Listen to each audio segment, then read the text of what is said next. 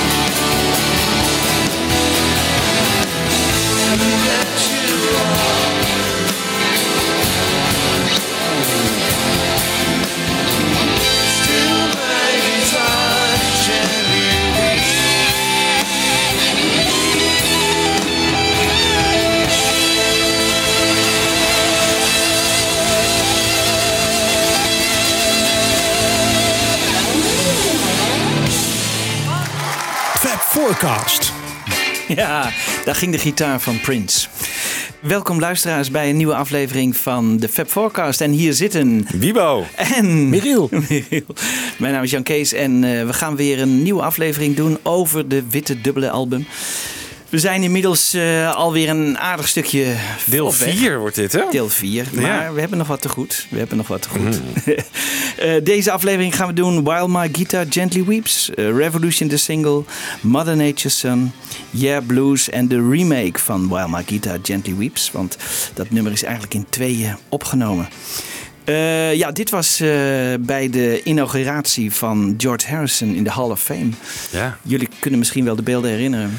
Zeker. En Prince die op het laatst dan de gitaar in het publiek gooit. Ja, ja. ja. Die gaat de lucht in eigenlijk. Hè? Ja, van hup en weg was hij. Ja, weg en je was ziet hij. hem niet landen. Dat en je ziet hem niet landen. Nee, de, ja. die moet aan hele dunne lijntjes ja. hebben gezeten. We hebben maar... het verhaal wel eens verteld, toch? Van Danny Harrison. Die, uh... die wilde eigenlijk helemaal niet dat Nou, Prince... die wilde graag dat Prince het zou doen. Maar de rest, oh. Tom Petty en zo, die stonden echt oh, te kijken. Wat doet die gast hier? Oh, dat was ja. ja. Maar ja, de weergeloze solo natuurlijk. Ja. Ja. ja, en zeker nu Prince dood is, is het uh, ja. helemaal uh, episch. Natuurlijk, dat is... Uh, geweldig. Um, dus we beginnen eigenlijk met While My Guitar Gently Weeps. Mm, Michiel, zeg eens, wat is je eerste, wat komt bij jou binnen als je aan dat nummer denkt? Nou, het is een schitterend rocknummer. En ik vind eigenlijk uh, zowel in deze rockversie, nou niet misschien deze die liet, liet horen, maar degene die we van de plaat kennen, als in die hele kalme akoestische versie, zijn ze allebei schitterend. Ja. ja. Ja. ja. En de George Martin uh, georchestreerde versie, wat vind je daarvan? Die vind ik ook heel mooi. Oh ja, die heb je ook. Ja, daar daar ja. eindigen we dit eerste uh, serietje mee. mee. Ja. Dus dat is, dat is ook prachtig. Heb jij een voorkeur, uh, Wiebo, voor de wat rustige of oh, de hele... Nou, nee, geen voorkeur. En wat Michiel zegt, zijn allebei prachtig. Gaan ja. eigenlijk twee totaal verschillende nummers. Ja. Hadden dus eigenlijk allebei op... Ja. de Witte Dubbele kunnen zeker. Staan. Als Revolution dat kan, dan had deze dat zeker gekund. Misschien nog wel meer. Ja. Nou, het begon allemaal bij George zijn moeder thuis in Warrington. En uh, George vertelt waar hij de inspiratie uh, vandaan haalde. I wrote it at my mother's house in the north of England. Oh, yeah. I just had my guitar and I just wanted to write a song. And I do this often actually. If I haven't got particularly an idea for a song, then um, I believe in a bit like I Ching, you know, where it's everything is at that moment is relative to that situation. So with, with When My Guitar Gently Weeps, I think was typical of that. I just opened a book that uh, that was around. I just opened it, and the first thing I looked at became the song, and it was something about gently weeps, and then from that. It my the whole thought started going, and I just wrote the song then. Just closed the book again, and I had the idea. Dat is eigenlijk het leuke bij de Beatles-fans. Dan gaat men zoeken welk boek dat zou geweest kunnen zijn. Ja. Hè? En uh, dat is uh, natuurlijk niet, uh, niet makkelijk. Maar uh, Rolling Stone heeft het ook uh, bevestigd. Het is een boek van Coates Kinney uit achttien negenenveertig. En uh, het heet Rain on the Roofs. En wat las George daar, dat kunnen we nu ook laten horen. Rain on the Roof, Coates Kinney. When the humid shadows hover over all the starry spheres, and the melancholy darkness gently weeps in rainy tears, what a joy to press the pillow of a cottage chamber bed, and to listen to the patter of the soft rain overhead. Ja, Gently Weeps. Gently ja, Weeps. Wat leuk. Ja, leuk hè. Dus dat las hij. En dit is ook een boek wat heel veel Engelsen in huis hebben. En uh, waar heel veel uh, kinderen ook op school ook uh, dingen geleerd hebben als uh, poëzie. Dus dat is wel heel erg leuk. En uh, dan gaat hij dus aan het, aan het uh, componeren. En ik denk toch dat zijn, zijn eerste compositie het meest overeenkomt met de Esher demo. Dus laten we even uh, luisteren uh, naar die, een stukje van de Esher demo. Die toch iets sneller weer klinkt als de latere demo. One, two, three, four.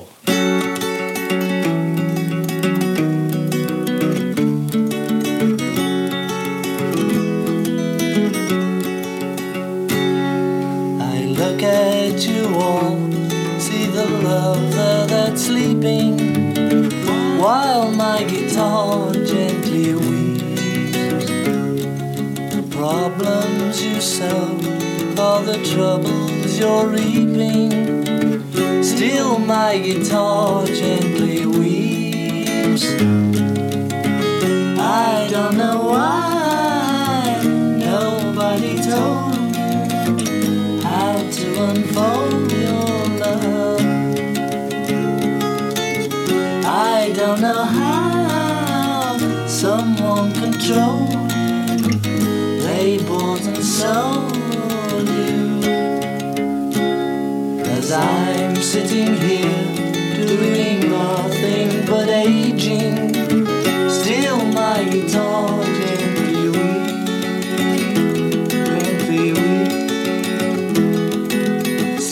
My guitar gently weeps.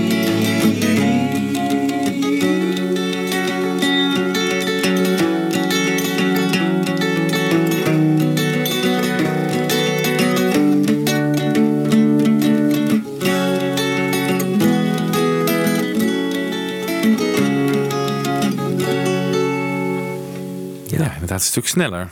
stuk sneller. Ja. En wat hier mist, en dat is wel grappig, uh, we missen het orgel van Paul. En uh, we hebben dus altijd op bootlegs dit nummer ook kunnen beluisteren. Het was in mindere kwaliteit. Hmm. Maar dan is er een hele andere mix. En dat is wel interessant, want die komt dus uit de collectie van John Lennon. Dus die had een cassette hiervan. En daarin was het orgel eigenlijk veel meer naar voren gemixt. Zat hier en, een orgel in dan in de demo van Esher? Aan het eind, ja. ja. ja. Laten we even luisteren naar uh, een stukje van diezelfde uh, Esher demo. Still my guitar gently weeps.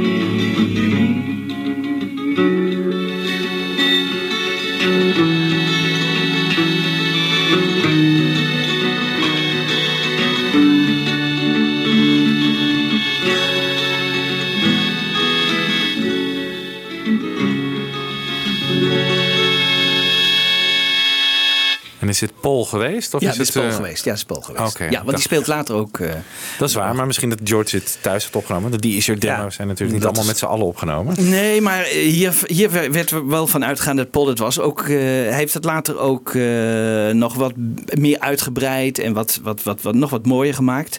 Dan gaat dus George uh, uiteindelijk uh, tijdens de Witte Dubbele L P, uh, tijdens die opname, gaat hij naar Studio één, want Studio twee is niet beschikbaar.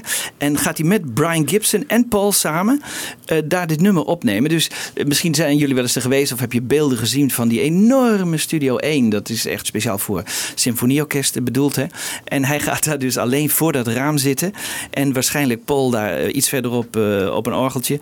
En uh, ze gaat het dan uh, opnemen. Brian Gibson die heeft daar nog speciale herinneringen aan. Laten we hem even aan het woord. George Harrison took me aside and said... I've got a song I want to do a demo recording of. So we went down into Studio One. George just took his acoustic guitar with him and I set up a couple of microphones and just him in the huge expanse of Studio One, just sitting in front of the window. Ja, wie, wie is dit? Brian Gibson, dat is een technicus. Oh ja. ja, want ze, ze verdeelden namelijk allemaal. Ze waren allemaal in aparte studio's bezig. Dus overal andere technici. En het is wel leuk dat ze nu, die technici... die in het verleden eigenlijk veel minder aan het woord kwamen... die worden nu allemaal... Ja, ook omdat Jeff Emerick dood is... en George Martin niet meer leeft. En, maar ja. die technici, die, die zijn er bijna allemaal nog. En die kunnen daar ook heel leuk over vertellen. Dus die, die hebben die herinnering nog. En die worden nu na vijftig jaar heel veel naar voren gehaald.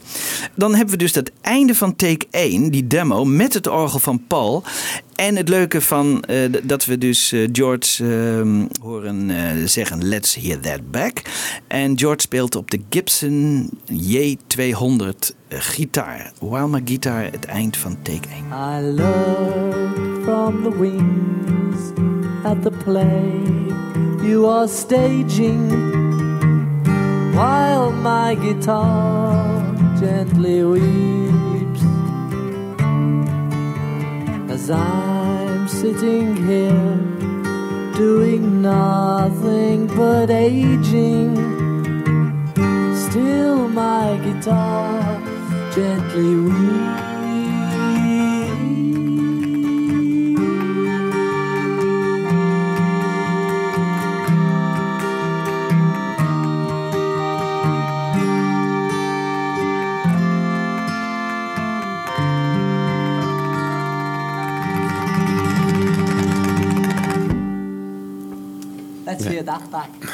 Ja. Je hoort iets mee flapperen eigenlijk. Hè? Ja. Dat is volgens mij dat is het plectrum dat George uh, Oh, dat zou heel goed kunnen. Viel mij op. Dat Let's Hear That Back. Um, ik dacht altijd, nou, dat hoort daarachter. Maar het zou, maar ik weet het dus niet zeker. Hè? Het zou ook ergens uitgeknipt kunnen zijn. Want ik heb ook in mijn archief gevonden een stukje George Harrison waarin hij dat ook zegt. Maar dit kan natuurlijk ook weer door een bootlegger in elkaar gezet zijn. Maar laten we even luisteren hoe dat dan klinkt. Sorry lads, entirely my fault.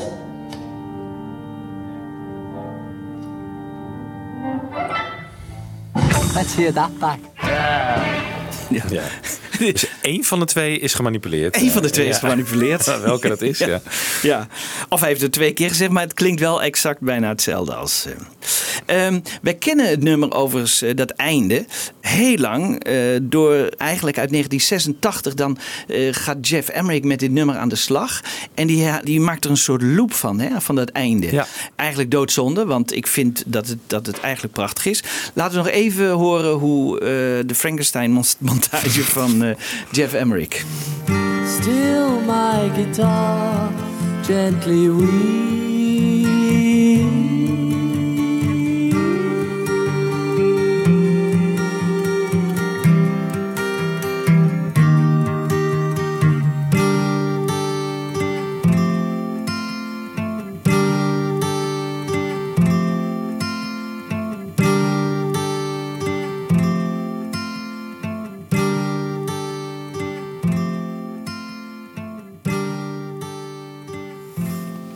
Waarom doet hij dit nou? Is het omdat het anders niet mooi eindigt? Dat is dus... Ja, dat, nou, we vragen ons heel, bij heel veel van die nummers van, die hij voor sessions heeft uh, gemonteerd. Hè? Af waarom die dat doet, hè? Waarom die bepaalde nummers inkort of waarom die dit soort dingen doet. Het is waarschijnlijk om er iets uh, zelf aan te geven of er iets mee te doen. Of d- dat zijn stempel erop gedrukt. Ik weet ja, het niet. Misschien vond hij het einde niet mooi. Dat is toch dat George echt zo'n...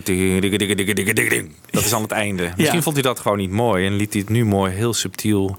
in herhaling gewoon uitveden. Ja. Jij voelt wel wat voor, Jeff. Ja, ik heb me hier nooit zo aan gestoord eigenlijk, aan deze edit. Het is natuurlijk niet helemaal hoe, uh, hoe het origineel hoe het bedoeld is, was. Hoe het origineel is opgenomen. Ja, het ja. is nooit bedoeld om uit te brengen natuurlijk. Maar, ja. Ja. maar George Martin heeft het later ook weer gebruikt in Love. Hè? Ook heeft hij... Uh, op deze manier. Op deze, deze. manier, ja. ja, ja, ja. Hij heeft dat heel veel, trouwens, ze hebben heel veel bij Anthology hebben ze ook heel veel overgenomen van die uh, sessions, uh, montages van uh, Jeff Emerick, hè? Ja. Nu kwam eh, onlangs bij de Witte Dubbele Box in één keer een take twee naar boven. Dat was wel heel bijzonder. Ja. Hè? Met McCartney achter de, uh, weer achter het orgel. En het grappige is dat George die zegt op een gegeven moment... geef Paul uh, ook even een microfoon. Want waarschijnlijk uh, bedenkt Paul tijdens dat spelen... een soort backing vocals voor... Uh, Voor While My Guitar Gently Weeps. Die horen we helaas niet. Nee. Uh, maar ik denk het wel, want dat was de manier van McCartney om, om dat te doen. Dus uh, uh, George hoort dat waarschijnlijk en zegt van geef hem ook een microfoon. Dan, dan kunnen we horen wat hij zingt. Laten we daar nog even naar luisteren. Take twee.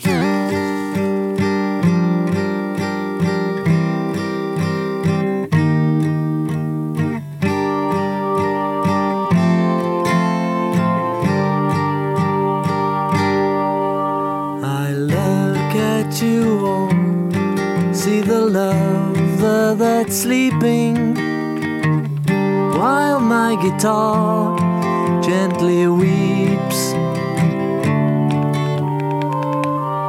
Yeah, maybe you would have to give him his own mic. Still my guitar gently weeps. I don't know why nobody told you how to unfold your love. I don't know how someone controlled you. They bought and sold you. Charles Martin gooit die... Uh... Die, dat orgelde flink in, hè? Mm-hmm. Terwijl ja. Jeff Emerick heeft hem er helemaal uitgehaald eigenlijk uh, bij het nummer. Dus dat is ja, wel... Of heel zacht. Of heel zacht, heel, he? zacht, heel, zacht. Heel, ja. heel subtiel. Ja, maar hij wilde hier misschien even laten horen wat Paul deed. Nou, het nummer komt nog één keer terug, hè, aan het begin van deze eeuw bij uh, de Love Sessions. En dat is tevens eigenlijk wel een historisch uh, moment. Want dan gaat George Her- Martin, die gaat uh, voor het laatst eigenlijk uh, een Beatle-nummer van uh, muziek voorzien. Ja. Van zijn... Überhaupt toch een nummer? Is dat niet zijn allerlaatste klus ooit? Dat is een allerlaatste klus ooit voor een Beatle-nummer uh, geweest. Ja. Maar, maar heeft hij daarna nog wel voor iets anders wat gedaan? Mm. Ik meen dat hij hier nu echt gaat, nou, mijn gehoor is zo slecht... En dit is het gewoon. Nu ben ik echt met pensioen. Dat zou kunnen. Dat ja. zou heel goed kunnen. Dat zou heel maar het was ook een speciaal verzoek van um, Olivia. Olivia ja. Dat George het zou arrangeren. Ja, want Olivia vond eigenlijk dat dit nummer een beetje te kaal was... voor uh, de grote show in Las Vegas. Ja. En die vroeg toen aan George Martin, kun je er niet iets bij? En George vond dat een hele verantwoordelijkheid. Omdat uh, George Harrison uh, er niet meer was. En uh, ja, die kon er niet over oordelen. Dus, uh, en hij heeft natuurlijk George altijd wel een beetje, net als ja, Lennon McCartney, ja, een beetje klein gehouden. Beetje klein gehouden. Beetje klein ja. gehouden. Maar ik moet zeggen, het is ook fantastisch wat hij heeft gemaakt. Het is echt heel mooi. Echt helemaal George Martin, helemaal Beatles. Zullen we even luisteren? Ja, dus we, we kunnen even. Daar is ooit een filmpje van gemaakt. Daar heb ik even een uh, verkorte samenvatting van gemaakt. Uh, de Love Sessies uh, van George Martin. See you all again. Nice to see you. I know, I never thought I'd be here again. We wanted to use George Harrison's song "While My Guitar Gently Weeps," and the version that is, everybody knows, which is on the albums. Um, was going to be used in the, in the show. But then Dominic, uh, who has been trawling through the anthology all the time, uh, listened to one of the tracks where George virtually made a demo. And um, he liked this very much. And I did agree with him. It had a wistful quality that the master didn't have. This song is such a tender song for George. And George isn't with us anymore. And it's very, my responsibility in adding music to, to this, I was it weighed very heavily on me.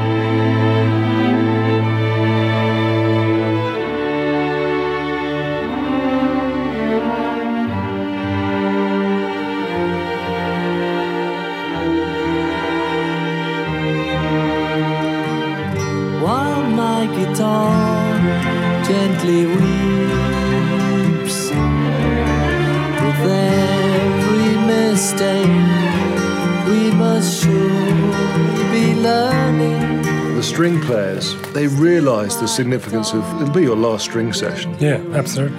And and playing, you know, a Beatles string session, and at the end of it, they gave you a big bouquet of flowers. They gave me two dozen red roses. Normally, the musicians. Normally they hand out invoices. So there's a. I, was, I was knocked out by that. And at the age of eighty or seventy-nine, how do we wrap up someone's life? To validate the fact that you're still good at the age of eighty is quite an achievement. Even though he couldn't hear very well, it was him going, wait a second, this is how it's done. And it was beautiful.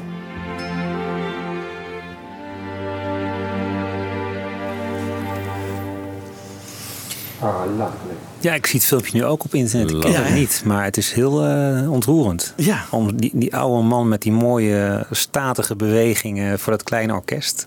Ja. Schitterend. Want daar hebben we eigenlijk heel weinig opname van. Hè? Van het is tien jaar voor zijn dood eigenlijk. Ja, ja, op die Love-D V D uh, uh, toch? Ja. Van, ja. Ga ja. nog weer eens uit de kast trekken, leuk. Eigenlijk zo grappig, het nummer echt met twee gezichten. Hè? Hij noemt het hier ook een heel tender, een heel teer lied. Terwijl je het zo toch niet beschouwt als je de, de, de White Album versie kent. Het is juist een heel stoer en ja. rockend lied. Uh, speciaal wordt Eric Clapton even ingevlogen om uh, en wat extra... Ja. Een beetje een soort cream saus overheen te gooien. Ja. Ja, dat is echt, heeft echt twee gezichten. Ja, heeft echt, echt twee gezichten, ja. ja. Maar George ook natuurlijk, hè? Die had ook twee gezichten, toch? Ja. Dat hele spirituele en het hele materialistische. Ja. Goed, jongens. Uh, we gaan over naar het uh, volgende nummer, Revolution. En dat hebben we natuurlijk eerder behandeld. En toen zeiden George en John van... nou, in deze versie gaan we het niet als single uitbrengen. En er werd een soort ban over uitgesproken. En ze zeiden tegen John, ja, als je het nou sneller maakt... dan uh, maak je nog een kans op een single. ja. ja, eigenlijk heel gemeen. Want ondertussen had Paul McCartney natuurlijk gedacht... ja, als hij daarmee als single komt... dan moet ik ook met wat goeds komen. Dus die kwam met Hey Jude... Maar dat zei hij nog niet tijdens deze sessies. Nee. Dat kwam hij pas toen, die, uh, toen dit was opgenomen. Ja, dat Revolution, dat heeft natuurlijk een, een hele evolutie doorgemaakt. Hè? Eerst uh, akoestisch, uh, Esher, hè, een beetje midtempo. Dan een wat langzamere versie in de studio. Hè? En dan uh, gaan ze, dat hebben we nu op die dubbele witte box gehoord... gaan ze wat ingetogener uh, oefenen. Hè? In een soort tussenfase. En dan uiteindelijk wordt het een keiharde single... met keiharde muziek. Ja. Nou, welke van de twee, vraag ik nu ook weer even aan jullie, heeft jullie voorkeur? Oh my god. Ik denk dat ik stiekem de White Album versie mooier vind. Uh, met die blazers ook. Uh, ja, maar goed. Het is voor de boodschap of zo, is misschien als protestsong, wat het toch ook een beetje is, is misschien wel de singleversie uh, wat geschikter. Ik vind het ontzettend lekkere scheurgitaar in zitten, ja, in die singleversie. Ja. Dat is ook direct in het paneel uh, geprikt, heb je ja, het uh, gehoord. Ja, uh, bijna overstuurd. Ja. Het is echt ja. uh, kei en keihard. Ja. Ja, ja. Ik heb een soort mixage gemaakt van die, al die verschillende versies die we hebben van uh, Revolution. En dan kun je dus ook horen hoe dat van heen en weer zwalkte en uiteindelijk van, van de Esher demo een, uh, een single wordt. Dus laten we er even naar uh, gaan luisteren. Say you want a revolution, well, you know, we all want to change the world. You tell me that it's evolution, well, you know, we all want to change the world. But if you want money for people with minds that hate, well, all I can tell you is, brother, you're halfway great. All right, all right, all right.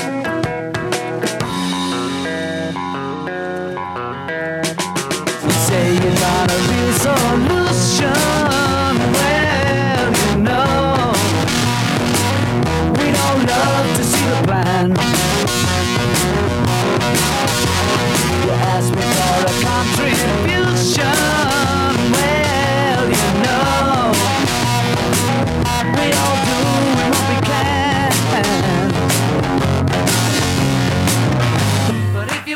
For people with minds that hate, well, all I can tell you, brother, you'll have to wait. Did you know it's gonna be all right? Did you know it's gonna be all right? Don't you know it's gonna be?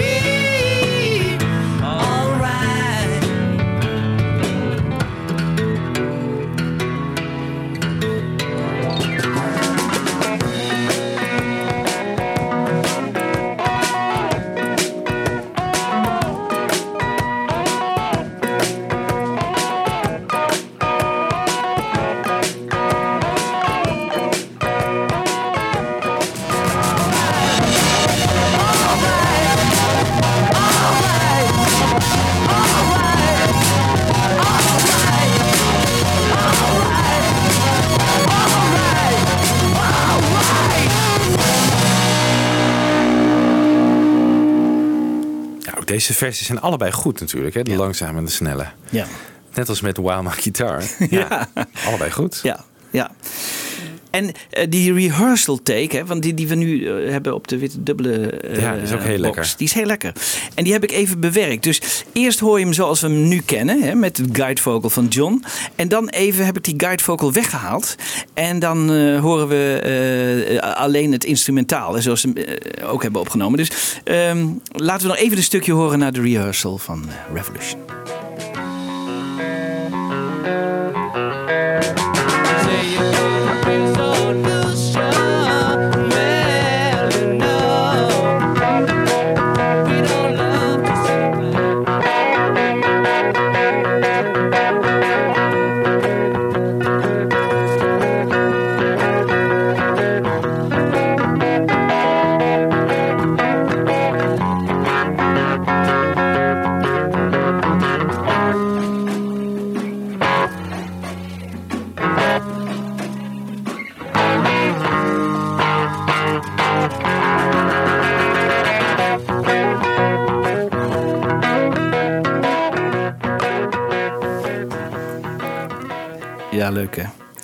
Ik, ik kan er zo van genieten. Hè? Gewoon alle van die... Van die alleen de, het zijn maar een hele paar hele weinig instrumenten, maar dan toch. Ja, dat, het ja, zijn gewoon lekker gespeeld. Ja, gewoon, het is gewoon een swingende rit, ja. ritme ja. gitaar. Ja. Ja, alle riffjes en zo zitten er eigenlijk al in ook, hè? Ja, ja. ja. ja alle riffjes zitten erin.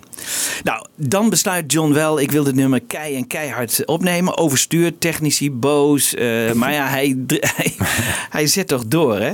En uh, ik heb een stukje... Uh, het begin, hè, studio chat. En dan... dan, dan Dan hoor je even hoe hard dat allemaal binnenkomt. Het is wel leuk om, uh, om daar even naar te luisteren.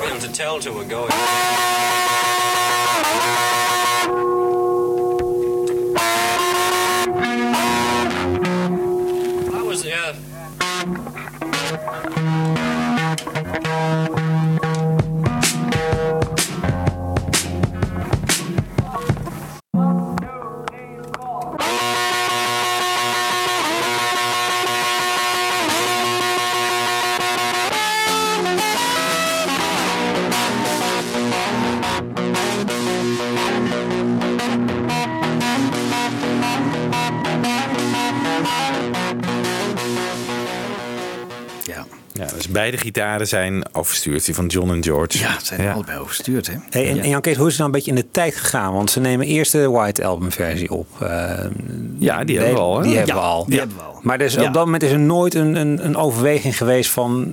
ja, we moeten het niet zo slap aanpakken, we moeten meteen knallen. Ik bedoel, dat het White nee, Album... maar uh, pas... Kijk, toen het nummer was opgenomen, heeft John gezegd... van ik wil het nu als single uitbrengen. Hè? Ja. En dat ging toen te ver. En toen hebben ze gezegd, nee, dan, dan moeten we nog een snelle versie zoals we dat kennen. Dat moet er gewoon van de een radio... vriendelijke ja, geheel komen. De Esher tape. Ja. He, dus daar, daar hoorden ze het al veel sneller. Dus toen zeiden ze van nee, dan, dan moeten we het op een meer single-achtige manier lekker snel en uh, gaan opnemen. Ja. Dat begin, hè, wat je nu hoorde, dat heeft hij dus gepikt. Hè, want dat komt dus uit negentien drieënvijftig van P W Creighton. Uh, Do Unto Others. Uh, uit negentien drieënvijftig. Dat is een heel, ja, een beetje een obscuur nummer. Hoe die daar ooit aan is gekomen, weet ik niet. Want zo klinkt dat dus uh, bij, uh, bij Creighton. Ah.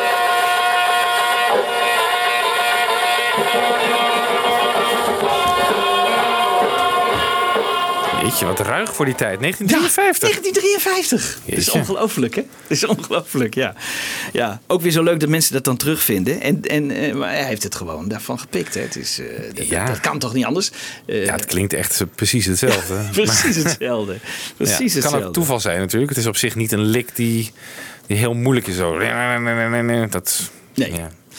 Goed, dan gaan ze het nummer dus opnemen. En ik heb het een beetje uit elkaar gehaald. Hè? Dus uh, ik heb gitaar, drums, dan vocals door John, dan drums en zang, dan drums, zang en gitaar, gitaar en drums. Afijn, we gaan zo een beetje, zodat je het een beetje kunt volgen hoe het, hoe het is opgebouwd en uit welke instrumenten. En um, nou ja, dit is uh, een poging van mij eigenlijk om op deze manier even te laten horen hoe die, hoe die zaak uh, gemixt is. Laten we even luisteren.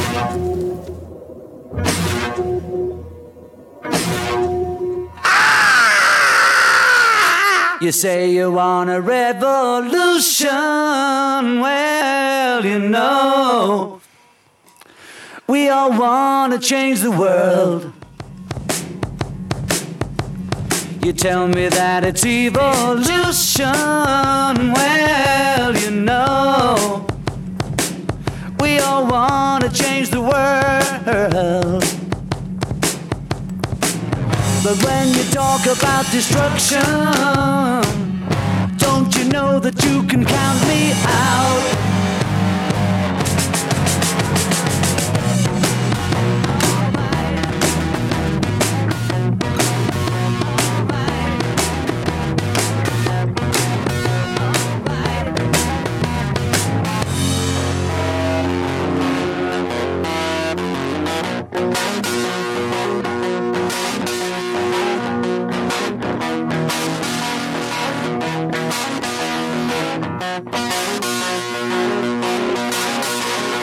Ask me for a contribution, well, you know, we all doing what we can.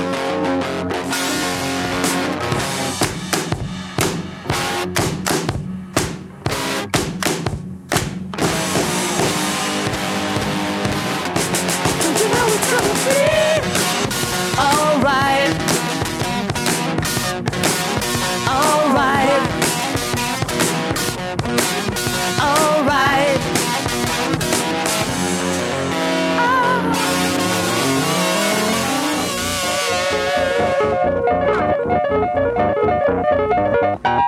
You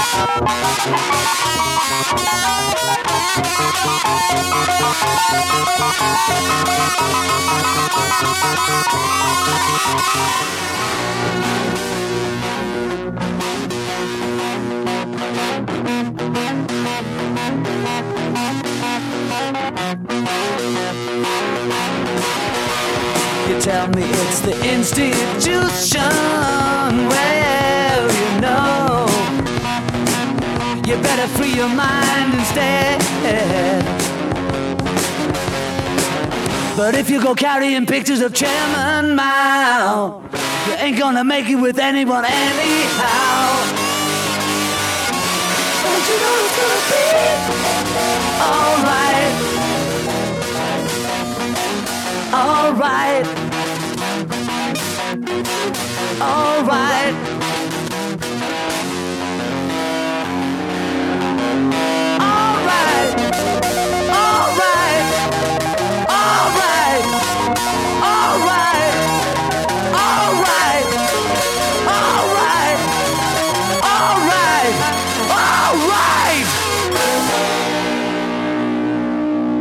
Overigens heel erg leuk, hè? Hier hoorde je op het eind nog even de piano van uh, Nicky Hopkins. Ja. Sommigen beweren dat hij dat in, uh, terwijl de Beatles aan het lunchen waren even heeft ingespeeld. Ik denk het niet hoor, want je hoort ook andere instrumenten op datzelfde k- kanaal. Dus uh, ik denk echt dat het wel in, in volledig overleg met de Beatles is gebeurd. Hoe is die Nicky Hopkins er eigenlijk bijgekomen? Ja, daar is weinig over bekend. Uh, het wordt wel een lange relatie, want op Imagine is hij natuurlijk wel prominent aanwezig. Ja, ja, zeker. Ja, ja. En ja. Hij, hij deed veel bij de Rolling Stones, hè? Ja. Ja. Maar hoe komt hij nou hier op zo'n sessie? Want uh, dat is nog nooit eerder gebeurd. Volgens mij dat ze een keyboard lieten spelen door iemand anders. Nee. Of Paul of George Martin. Die ja. had dit ook gekund natuurlijk. Ja, ja. heel was bijzonder. Die, was hij weg, George Martin? Mm, nee, George Martin was hier zeker niet weg. Dus, in de uh, vorige aflevering kan ik me herinneren dat hij na ja, Sexy C D op vakantie is gegaan. Ja, hij is op vakantie gegaan. Maar weet je, ik heb die nummers wel een beetje door elkaar heen. Uh, want uh, het, het is in grove lijnen is het chronologisch. Oh ja, okay. Maar niet, niet, niet helemaal. Want uh, dat is voor mij niet vol te houden. Omdat ze soms een nummer beginnen. En dan, dan heel lang tijd doen ze er niks aan. Dan gaan ze weer verder. En dan doen ze soms weer niks eraan. Dus dat was voor mij te lastig. Dus ik, ik moet af en toe een beetje een, een grove lijn volgen. Maar ja. hoe Nicky Hopkins daar terecht is gekomen, daar is heel weinig over bekend. Ja. Ik dacht ook niet dat hij genoemd werd, ook uh, nee. bij, de, uh, bij, bij de credits niet. Dus, nee. dus daar... Uh, schijnt de biografie van hem te zijn, hè? Uh, misschien ja. dat het daarin staat. Ja. Dat zou kunnen. Maar... Ja. Het was overigens wel uh, Chris Thomas die uh, hier heel erg bij betrokken was bij dit nummer. Uh, want, uh, wat krijgen we? Uh, ze gaan hem op een gegeven moment um, uh, opnemen in de videostudio, in de Twickenham. Want ze gaan een... Uh, hij wordt de B-kant van de single. Ja. En daar willen ze ook een filmpje van hebben. Een ja. videoclip. En dan betekent het dat ze het eigenlijk live moeten spelen. Volgens de, de, de union. Hè, de, de vakbond van, van muzici. Ja. Verplicht eigenlijk mensen in Engeland in die tijd om uh, iets op televisie live te spelen. Nou, de Beatles uh, doen dat niet. Die laten uh, Chris Thomas een, een instrumental backing track eigenlijk o- opnemen. Dus die, die uh, een tape daarvan maken. En dan zingen ze het live in de studio in. En dat is wel bijzonder, want als zij dan live gaan inzingen, dan gaan George en Paul weer de doa, shubidua. Ja. Uh, die komen dan weer naar boven. Die komen ja. weer naar boven. En die, die hebben we niet gehoord uh, tijdens de opname. En, en Paul d- doet ook de eerste schreeuw. Dat doet anders John. Hè? Die deed die eerste hele lange schreeuw aan het begin. En Paul doet een mooie tweede stem. Dus eigenlijk uh, is dit wel zo bijzonder. Dus ik wil er even een stukje van laten horen van die uh, videofocals. Dit is Take Two uit de uh, Twickenham Studios en Chris Thomas stelt af.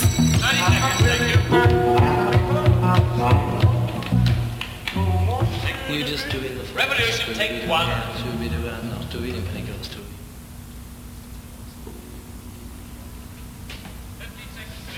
It's now or never.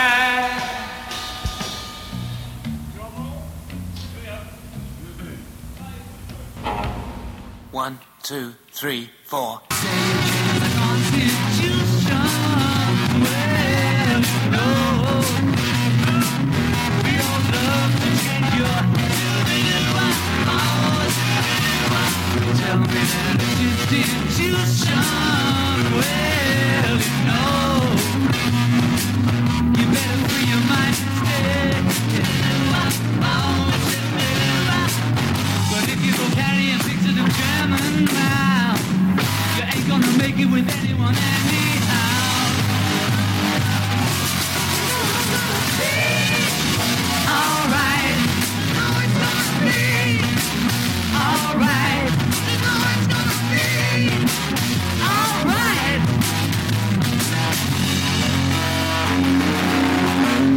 Alright. Alright. Alright.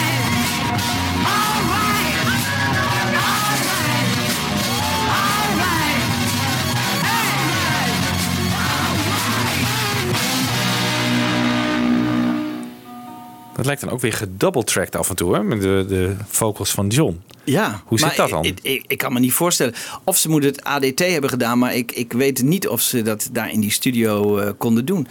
Of, of heeft hij niet alle vocalen uit de backing track kunnen halen? Die dat zou natuurlijk ook nog kunnen. Dat zou ja. natuurlijk ook nog kunnen. Dat, dat zou vier sporen ook, was. Ja. Ja. Ja. Ik moet even bij zeggen, uh, je hoort uh, Take One. Dat klopt ook. Aan het begin, uh, dus alle studio chats is van Take One en de muziek is van Take Two. Omdat ik die net wat mooier vond. Uh, ja. En die okay. heb ik dus tegelijk erachter gezet. Nou, en dan uh, nog één keer terugkomen op het nummer. Want John die zegt in, uh, in die interviews uh, na de Beatle-tijd van de stereo-uitvoering vond hij eigenlijk een piece of ice cream. Dat vond hij echt vreselijk. Hij vond dus de stereo-uitvoering zoals we hem kennen op de Witte Dubbele Album. Uh, nee, van, uh, van, een single, van de single. Uh, Passmasters. Uh, ja, Passmasters. Ja. Daar, dat vindt hij echt vreselijk. Hij zegt, uh, als je hem goed wil horen, dan moet je echt de mono uh, beluisteren. Want hij is dus niet betrokken geweest bij die stereo-uitvoering. Nou, ik heb even uh, stereo en mono uh, naast elkaar gezet. Uh, het begin is mono, dan weer zang stereo, dan weer mono. Afijn, ik heb even zo heen en weer... Uh, je moet maar eigenlijk zou je dit met, met een koptelefoon moeten beluisteren. Want dan kun je ook echt het verschil horen. En ook wat uh, John bedoelde.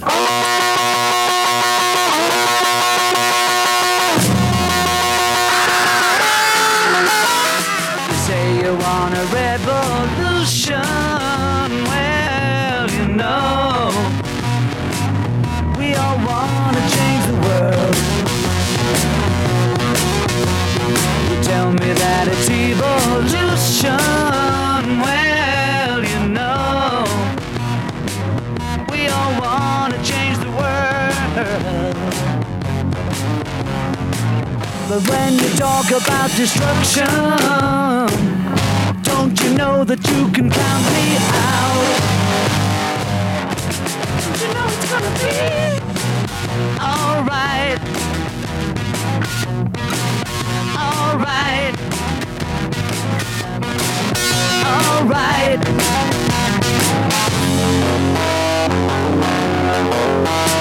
You say you're not a real solution.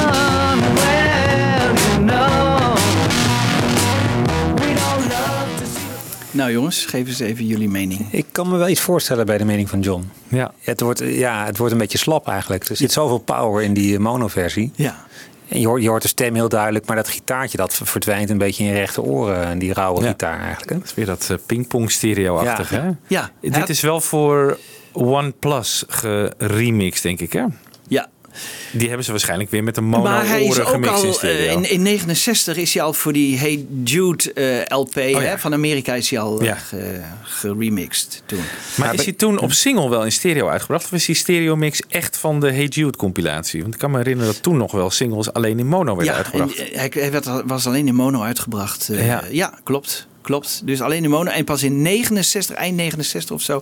is die door George Martin opnieuw uh, ge, gemixt. Uh, dat vind ik dan wel weer gek, want daarvoor was Abbey Road natuurlijk uh, als L P. Nog voor Hey Jude, denk ik. Ja. En dat is eigenlijk heel smaakvol uh, gestereo-mixen. Want ja. stereo niet meer zo'n... Nee. Zo'n, zo'n ondergeschoven kindje of dat ze mee gingen echt uh, dingen uit elkaar gingen trekken. Ja. En dat doen ze dan bij die Revolution stereo-mix... die eigenlijk dus na Abbey Road verschijnen. Wel weer. Ja. Heel ja. gek. Ja. Dan denk ik van ja, dan heb je het eindelijk geleerd en dan ga je weer een beetje terug naar, uh, ja. naar dat separate. Maar goed. Ja, hij had dus een beetje gelijk, hè, John. Wel, misschien wel heel veel gelijk. Ja, wel gelijk. Goed, jongens, we gaan over naar het volgende nummer: uh, Mother Nature's Son. Eerste reactie, uh, ja. Michiel, Wiebo? Ja, prachtig. Fantastisch. Ja. Prachtig. Pastoraal. Ja. Schitterend. Akoestisch. Deuntje. Heel mooi. Ja. Ja, ik heb dit ooit een keer, ik leerde dat ooit mezelf ja. aanspelen op gitaar. Toen ben ik naar, um, een keertje naar Liverpool geweest met een vriend van me. Daar hadden we in de Grapes echt heel erg veel zitten drinken. En s'avonds naar de Jacaranda. Ja. Die club van Ellen Williams, waar ze vroeger natuurlijk hebben opgetreden. En... Uh, er was zo'n kerel, die had vroeger bij George Harrison in de klas gezeten. Die had ooit ook gezien dat hij uh, een, een Elvis-E P had gestolen. George, ja. in een platenzaakje in Liverpool. Maar goed, die kerel die leidde ons zo onder naar die kelder... waar dus nog die originele tekeningen en zo, die wandschilderingen ja. zijn... En uh, hij zei van, nou, vanavond is er optreden. Misschien kan je wel even... Had hij gehoord dat ik ook in een bandje zat in, in Nederland. Kan je vanavond wel even optreden? Ja, nou ja, prima. Ik natuurlijk wel. Nou, ik had veel bier op. Ze dus wel redelijk hangen. Dus nou, oké, okay, geef me maar een gitaar. Dus wat ik ging, ik ging toen No Reply. Daar open ik mee. Helemaal in mijn eentje. Ja. In zo'n, en daarna dus, met mijn dronken kop, Mother Nature's Son. Nou, heel erg moeilijk om te spelen. Ja. Maar ja, die vriend van mij zei, ik snap niet hoe je dat hebt gedaan. Het was foutloos. Oh, die hadden we graag gehoord. Uh, ja, die, uh, ja. Dat was heel grappig, ja. Ja. Wat leuk. Ja, dus in de Jacaranda dit nummer gespeeld. Ja, het was toch ja. wel een... Maar is het een moeilijk nummer te spelen? Is het makkelijk of is het... Uh, nou, het is niet echt akkoord. Het is echt dat beetje dat tokkel, uh, McCartney-tokkeltje. Hè? Ja.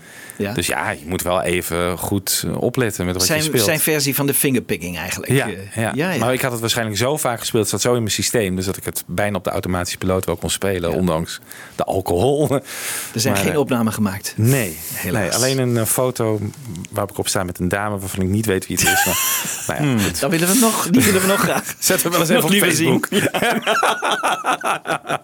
Ja. Goed jongens. Uh, Paul, die, uh, die, waar haalde die die titel vandaan? Nou, daar zijn de meningen een beetje over verdeeld, maar het zou heel goed kunnen dat het van de Bonzo Dog Duda Band was. Daar was hij altijd heel erg bij betrokken. Hij heeft in ieder geval al die nummers gehoord. En die hebben het op een gegeven moment over Mother Nature's Son in het nummer I'm Bored. Laten we even, even luisteren. I'm bored, I'm bored with Mother Nature or her son. I'm bored, I'm bored, I'm bored with everything. I'm bored. Ja, ja. Ja, dat is niet heel lang geleden. Ik kan me dat best goed voorstellen dat McCartney ja. dat in zijn hoofd had. Ja, ja, ja. ja. Zelf geeft McCartney aan dat het heel erg gebaseerd is, het nummer althans, hè, niet de titel, maar het nummer ook, op uh, Nature Boy van Nat King Cole. En dat is wel heel erg leuk. Zijn vader had hij in zijn collectie. En dat is een nummer uit negentien achtenveertig al. Dus mm, laten we zeggen dat hij dat in het begin vijftig jaar heeft gehad. En McCartney heeft dat heel vaak gedraaid. En ik denk dat McCartney zichzelf ook wel een beetje zag als die Nature Boy uit Nat King Cole. Uh, McCartney heeft ook altijd gezegd van, ik ging er vaak op de fiets op uit. En dan ging ik naar de bossen. En dan, uh, ik hield ontzettend van de natuur. En toen ik Linda ontmoette, hadden we die gezamenlijke interesse daarin. Dat zou dus best kunnen zijn dat McCartney een beetje wegdroomde bij dit nummer. En dat dat uiteindelijk ook de inspiratie is geworden voor, uh, uh, voor Mother Nature's Son. Laten we even luisteren naar Nature Boy van Nat King Cole. Want dat is wel een bijzonder nummer en een heel mooi nummer. En dat wilde hij vast uh, verbeteren.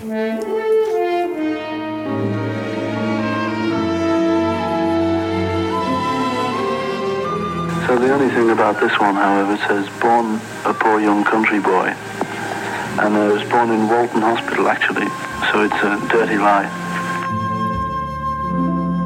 There was a boy, a very strange enchanted boy. They say he wandered very far, very far, over land and sea.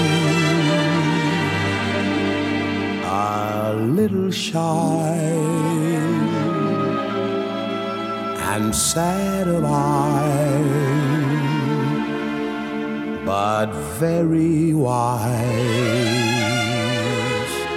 was he.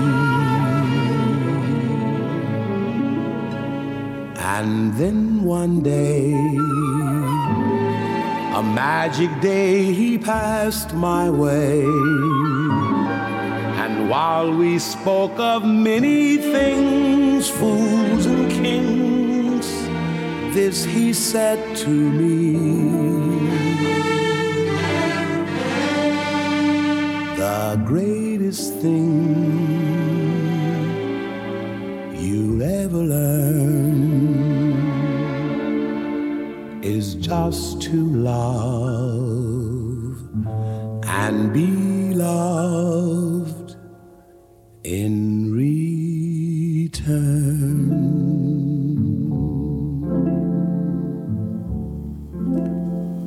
Ja, ik heb altijd gedacht, hè, dit laatste zinnetje, to love and be loved in return, dat dat weer terugkomt uh, op Abbey Road. Ja. Hè? The love you make is equal to the love you take. Zeker, ja. Dat hij dat hier vandaan heeft. Dat, dat denk ik echt. Dat denk ik echt. Goed, dit is dus echt een nummer waar hij uh, zich heeft door laten inspireren. Dan komt hij dus met zijn eigen nummer. En dan uh, zie je bij de Esher tapes dat hij het eigenlijk, zoals veel nummers bij de Esher tapes, die worden soms langzamer, soms sneller. In dit geval is het iets sneller. Uh, laten we even luisteren naar uh, een stukje Mother Nature's Son van de Esher opname.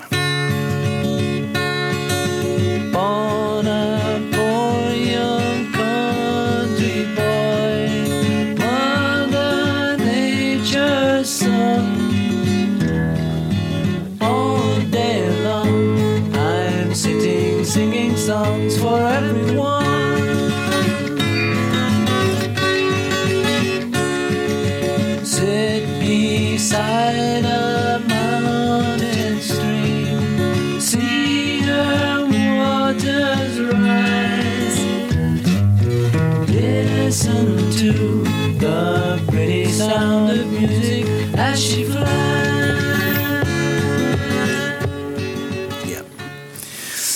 Dan gebeurt er iets interessants, hè? Want tijdens de opname van de Blackbird-sessies, die hebben we hier ook uitgebreid behandeld, dan uh, hebben ze het erover, moeten we bij Blackbird, uh, John zit in de, in de controlekamer, Paul en George Martin in de studio, en die hebben het met elkaar van, wat, kunnen we hier wat mee met Blackbird? Moeten we daar een arrangement bij brengen? Moeten we daar iets mee doen? George Martin heeft er wat ideeën. En dan komt in één keer John Lennon over de, de talkback en die zegt, misschien a little bit of brass. En dan denkt Paul, nee, hey, dat, is, dat is een goed idee. Maar niet voor Blackbird, maar wel voor Mother Nature's Son. Want dat gaat hij dat ogenblikkelijk spelen.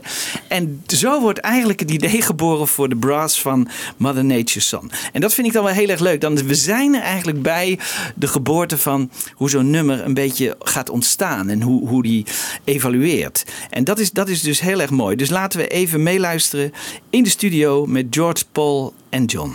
The only thing is, it gets... Immediately I start to arrange it, I imagine like a string quartet after the second verse, you know. I hadn't really thought... Well, something like that, you yeah, know. Well, it, it does want something like that. Mm. But, uh, it, the way I, the way I was thinking about it, that, um, in that stop pit, mm. there should be something coming from the distance, a funny, uh, an arranged sound coming from the distance. Uh, a fairly complicated one, like a, like a bit of... decoration, you know, that you've got on, on the back of a painting, yeah. suddenly comes up, and as it comes up close, then yeah. you start again. The, that's what I was thinking of the sound. Right, so I was yeah. thinking of the sound as being something which... A little bit of brass band, you know, a very nice little bit of brass band. Yes, that would be lovely. Distance, a little bit of brass band. Yeah. A little bit of Nielsen's brass band.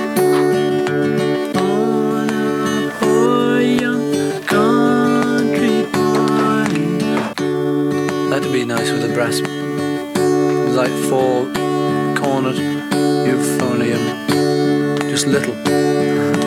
On a boy, a country boy, Mother Nature's son, listen to the pretty sound of music.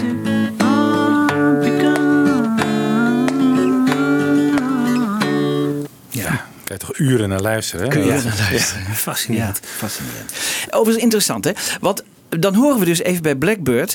Uh, dan hebben ze het over een arrangement. En Paul begint gelijk te zingen. Uh, door George Martin heen. En nu heb ik aan Stefan gevraagd. Hè, die binnenkort weer bij ons t- terugkomt. Mm-hmm. Van, werk dat eens uit. Probeer eens. Is dat wat, wat McCartney dan zingt? Hè, is dat iets, iets realistisch? En dat gaat hij nu bekijken. En, dus, uh, hij, en hij gaat uh, dat een beetje op zijn uh, uh, keyboards uitwerken. En, en kijken of dat ook echt werkt. Wat McCartney dan zingt. Want McCartney verzint dat volgens mij ter plekke in de studio. En denkt van, nou ja, moeten zo, een beetje zo, een beetje zo. Nou, of dat ook werkelijk wat is, daar was ik natuurlijk wel heel benieuwd naar. Dus ik heb dat uh, fragment even aan hem opgestuurd. Okay, dat, dus wordt, het, uh, dat krijgen we nog. To be continued. Hè? Mm. We krijgen dus die brass, hè, die gaat George Martin dan uh, schrijven. En uh, uh, nou, laten we even een stukje luisteren naar uh, hoe die brass dan gaat klinken.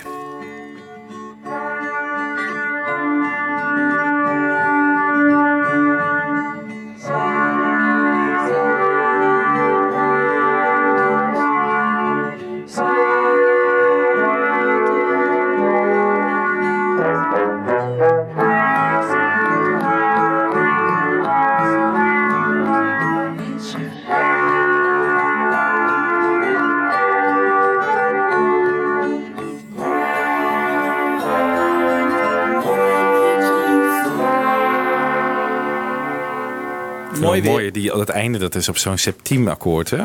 Dat uh, Paul volgens mij niet speelt, maar de brassband wel. Dus oh, ja. Heel mooi effect. Een soort contrapunt eigenlijk. Een ja. soort, uh, oh, dat heeft George leuk. Martin dan bedacht van ja. uh, dat moeten we maar uh, in de septiem eindigen in plaats van in het uh, volle D-akkoord. Oh ja. ja. Wat maar, leuk. Maar de gedachte van George Martin was, we moeten iets hebben wat vanuit de verte als het ware komt aanzwellen. Een soort geluid. En dat worden dan die blazers. Dat worden die blazers. En is dat nou ook wat je Lennon hoort zeggen? Het is niet helemaal duidelijk van maar wat. Maar dat ging nou toch over Blackbird? Ja, maar Le- ja, Lennon zegt dan a little piece of brass. Hè. Denkt Lennon ja. dan nog bij Blackbird. Maar uh, McCartney denkt al, oh nee, dat is veel beter precies, voor... Precies, George Martin uh, heeft ja. het over van, ja, we have to ja. something from ja. a painting en zo. Dat ja. gaat nog ja. over Blackbird. Dat ja. gaat er over Blackbird. Ja. Dat gaat er over Blackbird. Maar zo ontstaat dus eigenlijk ja. alles door elkaar heen. Dat is wel heel erg leuk.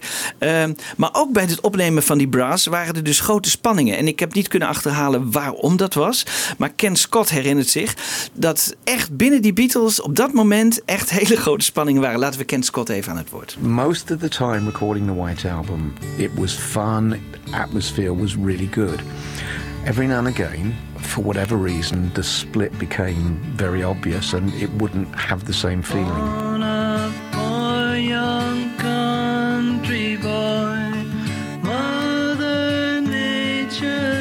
One occasion we were putting brass on Mother Nature's Son. Paul was down there going through the arrangement with the musicians. I was upstairs getting the sound. And John and Ringo walk in in the middle of it. And for that five minutes that they're there, the atmosphere became so heavy and intense. It was very weird. Then as soon as they left, it was back to the light-hearted way it had been before. That was probably the worst occasion that I can remember of what was going on between them, the falling apart of the band. Dat was dus uh, Ken Scott. Uh, helaas weten we niet wat er zich allemaal afspeelde rond die. Nee. Nou, dan, dan gaat Paul McCartney gaat, uh, in de controlekamer gaat hij het beluisteren. En hij heeft een boek bij zich van een zekere Henry Wadsworth Longfellow. En dat heet, de boek heet The Song of Hiawatha. En, Hiawatha, van de, de ja, strips. Ja, van de strips. Dat is ja. heel erg leuk. En hij klapt mee op dat boek. Hè? Dus, en hij zegt in één keer tegen Ken Scott... oh, dat is leuk, dat is, dat is geweldig, dat moeten we zo opnemen. Dus wat ze doen is in de controlekamer op dat boek... zetten ze een microfoon bij... en uh, dan gaat hij op het ritme meeslaan. Laten we even een stukje uh, luisteren naar uh, hoe McCartney dat dan doet.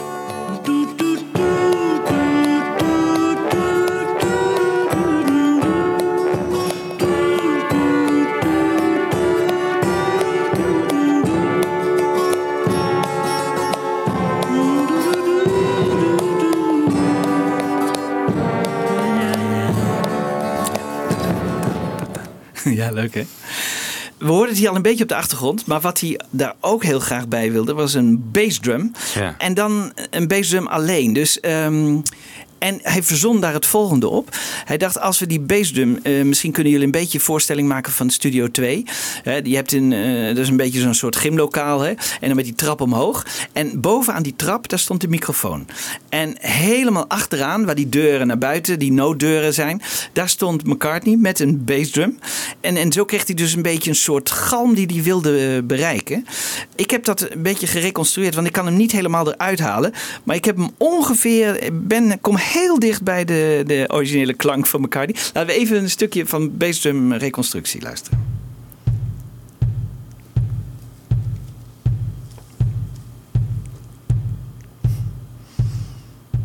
Ja. Gewoon de bassdrum van een drumstel. Van een drumstel. Ja. Van een drumstel. En dan met het nummer zelf. En dan gaat het dus in het nummer over. En McCartney heeft denk ik op zijn koptelefoon hoort hij het nummer. En Ken Scott neemt het dus aan de andere kant van de studio op. En dan krijg je dus het, uh, het volgende effect.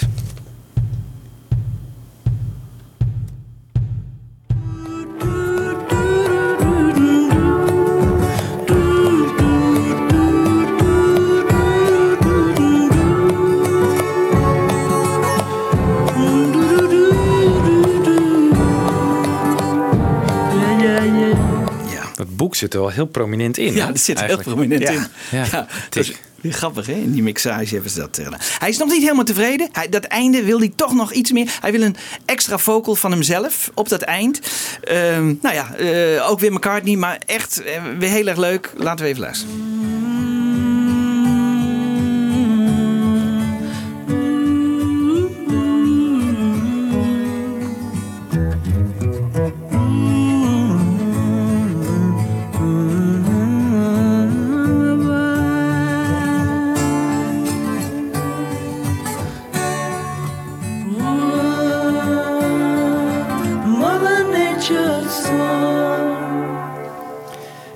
Het zou bijna in die, in die mix van Michiel kunnen, hè, met, uh, waarin ze geen woorden zeggen. Maar, ja, zeker. Uh, ja.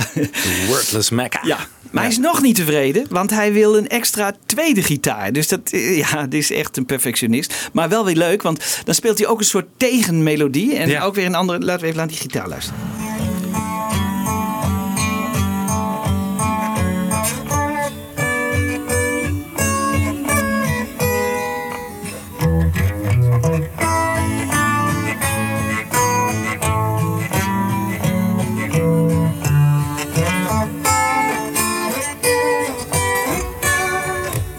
Nou, en uh, alles bij elkaar uh, uh, klinkt het einde dan uh, als volgt.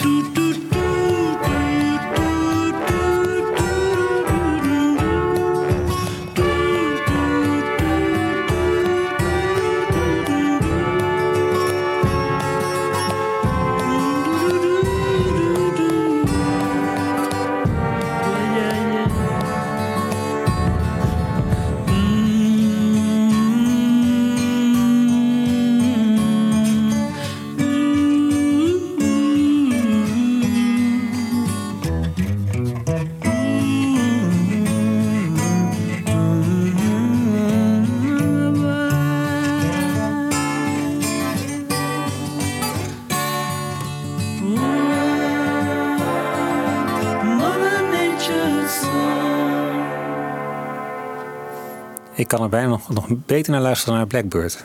Ja. Is dat herkenbaar? Ja.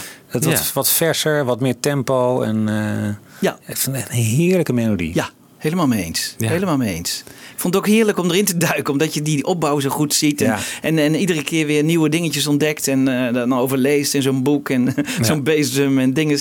Ja. En dat, dat is echt McCartney. En, en ja, er valt nog steeds wat aan te ontdekken. En, en, en het blijft leuk. Het blijft fris. Ja. Ik ben het helemaal ja. met je eens. Ja. Maar allemaal helemaal subtiel gedaan in het nummer. Het zijn allemaal hele kleine understated toevoegingjes. Ja. ja. Die het ja. uh, misschien nog net wat interessant maken dan Blackbird. Ja. Maar goed, ja, ja. wij hebben het over. Wij hebben He? het over. Wij de ene over. perfecte compositie in ruilen voor de ja. ander. Ja. Ja. ja, goed. We gaan over naar Yeah Blues. Jongens, eerste reactie even weer op Yeah Blues. Lekker man. ja. Ja, hè? ja, ja. Ik, ik moet altijd denken aan die een of andere, er zit een of andere knip in, hè? Ja, er zit een knip in. Ja, er zit een knip in. Daar kom heel, ik uitgebreid op terug. Ja, ja kom dat ik uit. is uh, wel een van de ear-openers van Ian McDonald. Uh, ja. Die had het erover en dacht, ja, inderdaad. Als ja. je daar goed naar luistert, denk je van, wow. Dat kun je nooit meer anders beluisteren, nee. wil je? Ja, nee. ja, ja, ja, ja. Het is eigenlijk een bluesnummer. En, en weet je wat het gekke is? Ik, ik heb nog gekeken, maar er zijn eigenlijk nauwelijks artiesten die bluesartiesten die het op hun repertoire hebben gezet. Hè? Het is dus niet, ja. uh, het wordt niet geheel erkend misschien als een echt bluesnummer of wat zou dat zijn? Want, uh... Oeh, omdat het misschien zo persoonlijk is. Het is wel een hele persoonlijke tekst, denk ik. Ja. En het gaat natuurlijk. Het is geen. Ja, blues is nooit echt vrolijk. Want het gaat hier nee. uh, over suicidal zelfs. Ja. Dat gaat wel een tikkeltje ja. te ver misschien. Ja. Voor de meeste bluesartiesten. Ik weet het niet. Dat zou dus kunnen. Maar het is een Beatle-nummer. Hè? Dus. Uh... Ja. Ja. Nou ja, laten we luisteren naar de Esher demo. Want die is wat langzamer en wat rustiger eigenlijk dan uh, het uiteindelijke nummer. Hè, want dat is natuurlijk behoorlijk heavy. Uh, maar zo heeft hij dus uh, zo heeft hij het geschreven. 'cause I'm lonely, wanna die. 'Cause I'm lonely, wanna die. If I ain't dead already, ooh. Girl, you know the reason why. Morning, wanna die. In the evening, wanna die. I ain't dead already, ooh. Girl, you know the reason why. Ja, dit was de Esher demo. Dan gaan ze dus de, de studio in en gaan Yeah Blues opnemen. Uh, John Smith, dat was ook een, um, een technicus. En die had net met uh, George Harrison een, een nummer opgenomen, Not Guilty. En daarbij uh, had uh, George Harrison uh, zijn vocals ingezongen in de controlekamer. Uh, dus met die grote boksen. Want het vond hij meer een stage-achtig, uh, hè, een, een toneelachtige uh, oh, ja. uh, stemming geven. En dus, dus dat, uh, dat deden ze. En toen uh, John Lennon uh, daar de studio binnenkwam, toen uh, zei John Smith, uh, nou dit is eigenlijk toch wel het, uh, ik bedoel, we nemen niet eens meer in de studio op. Uh, straks gaan jullie nog uh, in dit berghok hiernaast uh, opnemen. Waarop John zei, mm, nou, goed idee. idee. Laten John Smith er even over aan het woord. He said, the way you guys are going, you're going to want to record next door next. Now next door was this very small room where one of the four tracks used to be housed. So my thought process was it would have been absolutely impossible to have recorded in there. But John just looks at me and he says, yeah, right.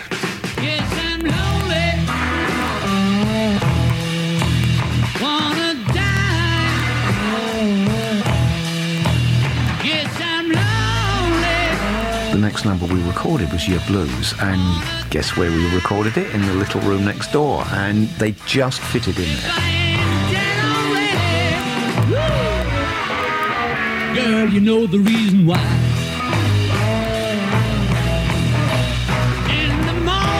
And the pickup of Paul's bass being picked up on the guitar mics and the drum mics and all of that kind of thing.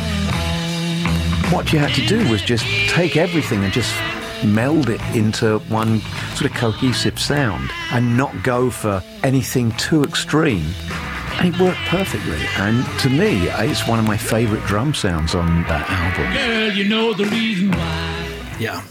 Een van zijn favoriete drumsessie. Maar Ringo was ook heel erg blij met die sessie daar in dat berghok daarnaast. Ja. Maar we zijn nu eigenlijk al een stapje te ver. Want de Beatles gingen eerst, die vonden het zo leuk om daar weer als een groep in zo'n hele kleine ruimte te spelen. Dat ze gingen aan jammen en eindeloos jammen. Maar daar is gelukkig wel wat van bewaard gebleven. Maar dat ook de Beatles niet altijd even goede muziek maakten. Tenminste, ik, ik, ik ben benieuwd naar jullie mening, maar uh, laten we even een minuutje van de jammen horen waar ze eindeloos mee doorgingen.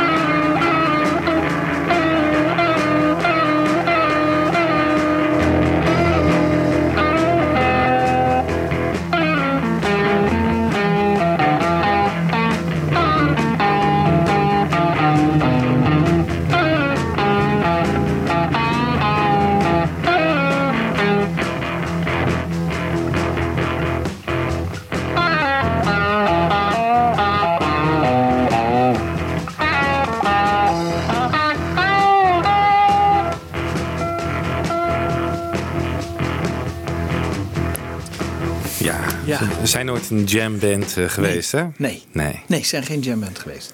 McCartney solo ook niet, hè? Dat is echt... Uh, valt altijd wel wat tegen. Ik bedoel, het is, uh, als er geen gestructureerd idee aan de grondslag ligt... Ja, dan ja, nou, wordt het niet echt wat, hè? Ja, en zelfs de Beatles niet. Dus... Uh, Maar goed, uiteindelijk, maar je kunt je voorstellen, die, die, die technici, die werden helemaal gek. Want dit, dit ging eindeloos door, uren gingen ze zo aan het jammen. Uh, maar uiteindelijk komen ze dan wel um, tot Yeah Blues.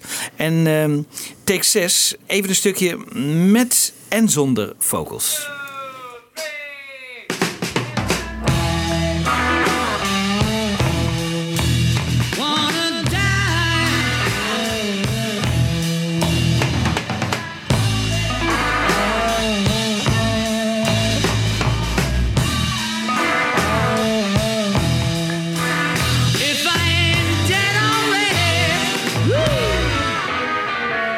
You know the reason why.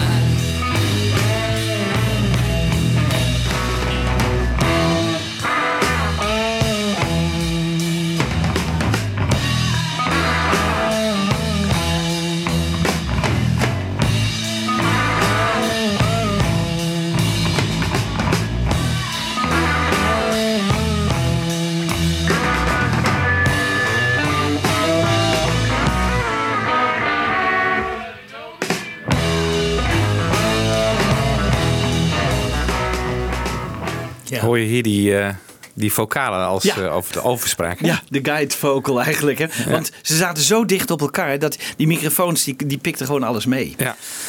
Uh, je kan je wel voorstellen dat Ringo hier inderdaad in zijn element is. Hè? Dus wat die man net zegt, dat de drumsound zo geweldig is. Ja. Vergeleken met een jaar eerder, dat, dat is met Pepper, uh, zit ze, moet eindeloos, uh, moet het allemaal precies passen en ja. meten. En ik bedoel hier de, de spontaniteit, het gewoon het spelplezier, dat spat er vanaf. Uh, Dat, ja, dat, ja dat echt weer een band. Ja. Dat ja. zei hij ook in een tolletje, toch? We ja. were really a band ja. again. Ja. Ja. Ja, ja, ja, ja. Terwijl hij uh, een paar weken later ruzie krijgt met Paul en de studio verlaat. Ja. Maar goed, hier was hij echt in zijn element. Hier was hij echt in zijn element. Um, Paul overigens ook, die, die had een, een Fender Jazz Bass. Kennen jullie die? Uh, ja. uh, niet, heeft hij niet vaak gebruikt. Maar dat nee. is een, een bijzondere bas. En die heeft hij later dus nog een keer extra opnieuw opgenomen. Uh, ook de vocals werden opgenomen. Uh, laten we even een stukje luisteren naar, um, naar de bas en vocals. Picks my eyes, the worm he licks my bone. Feel so suicidal, just like Dylan, Mister John. Lonely,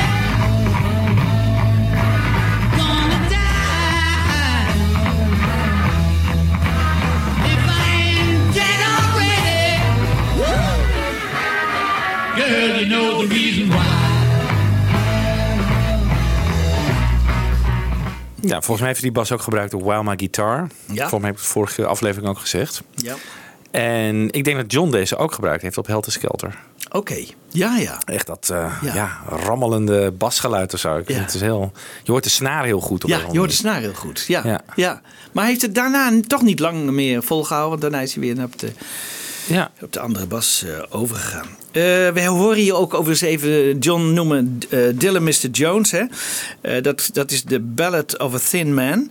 En um, wat ik uh, onlangs las, maar dat heb ik nooit geweten... dat het gebaseerd was op uh, Brian Jones. En dat het uh, over oh. Brian Jones ging. Oh, echt? En, ook, uh, en, en dat, dat Lennon dan zegt... I'm feeling, feeling suicidal like Dylan mister Jones.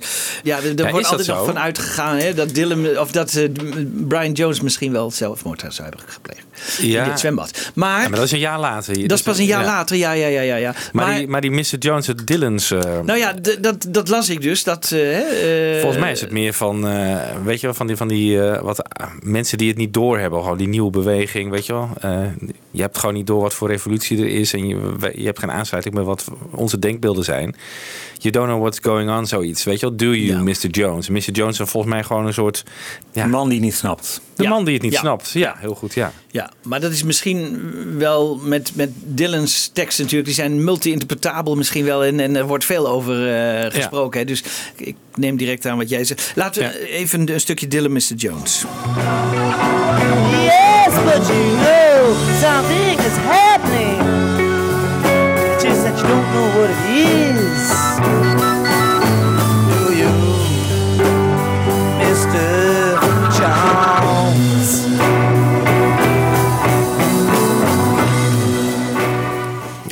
wel fijn hoor. Ja, dat is ook leuk. Goed, maar dat is voor een andere podcast. Ja. Dan vraagt Lennon of George... Uh, want hij, hij begrijpt wel dat je Yoko niet kunt laten zingen op een Beatle-L P. Uh, uh, dus wat vraagt hij aan George? Dat vind ik dan wel heel erg leuk. Probeer de zang van uh, Yoko te vertalen in gitaarmuziek. Oh, ja. En dan krijg je dus... Uh, dan, dan krijg je dit. Ja.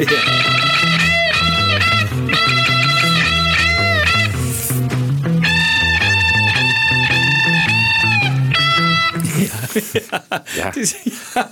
Nooit je, uh, je die kon, associatie nee, gelegd. Hè? Je kon uh, George zich dus even uitleven op zijn uh, gitaar.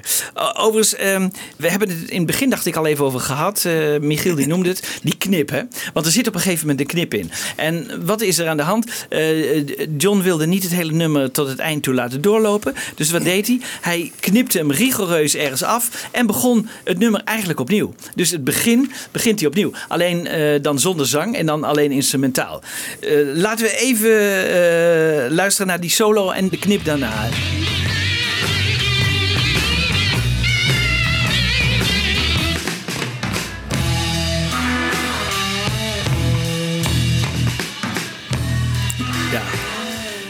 En je kunt hem eigenlijk nog beter beluisteren als je dus de, de drums van Ringo, die zo'n plezier had, hè, als je die even loshaalt en uh, ze alleen laat horen, dan, dan hoor je als het ware echt heel goed die knip waar die, uh, waar die komt.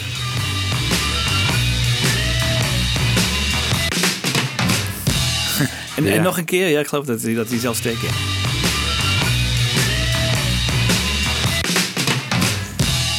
Ja, hier hoor je hem heel duidelijk. Hè? Dus ja. tenen, tenen, daar beginnen ze dus weer uh, opnieuw. Maar we hebben ook het originele einde. Dus dat is heel erg leuk. Dus ja. laten, we, laten we even luisteren naar hoe het eigenlijk kon. En wat, wat John dus eigenlijk heeft afgekeurd. Hè? Dit, dit einde vond hij dus niks.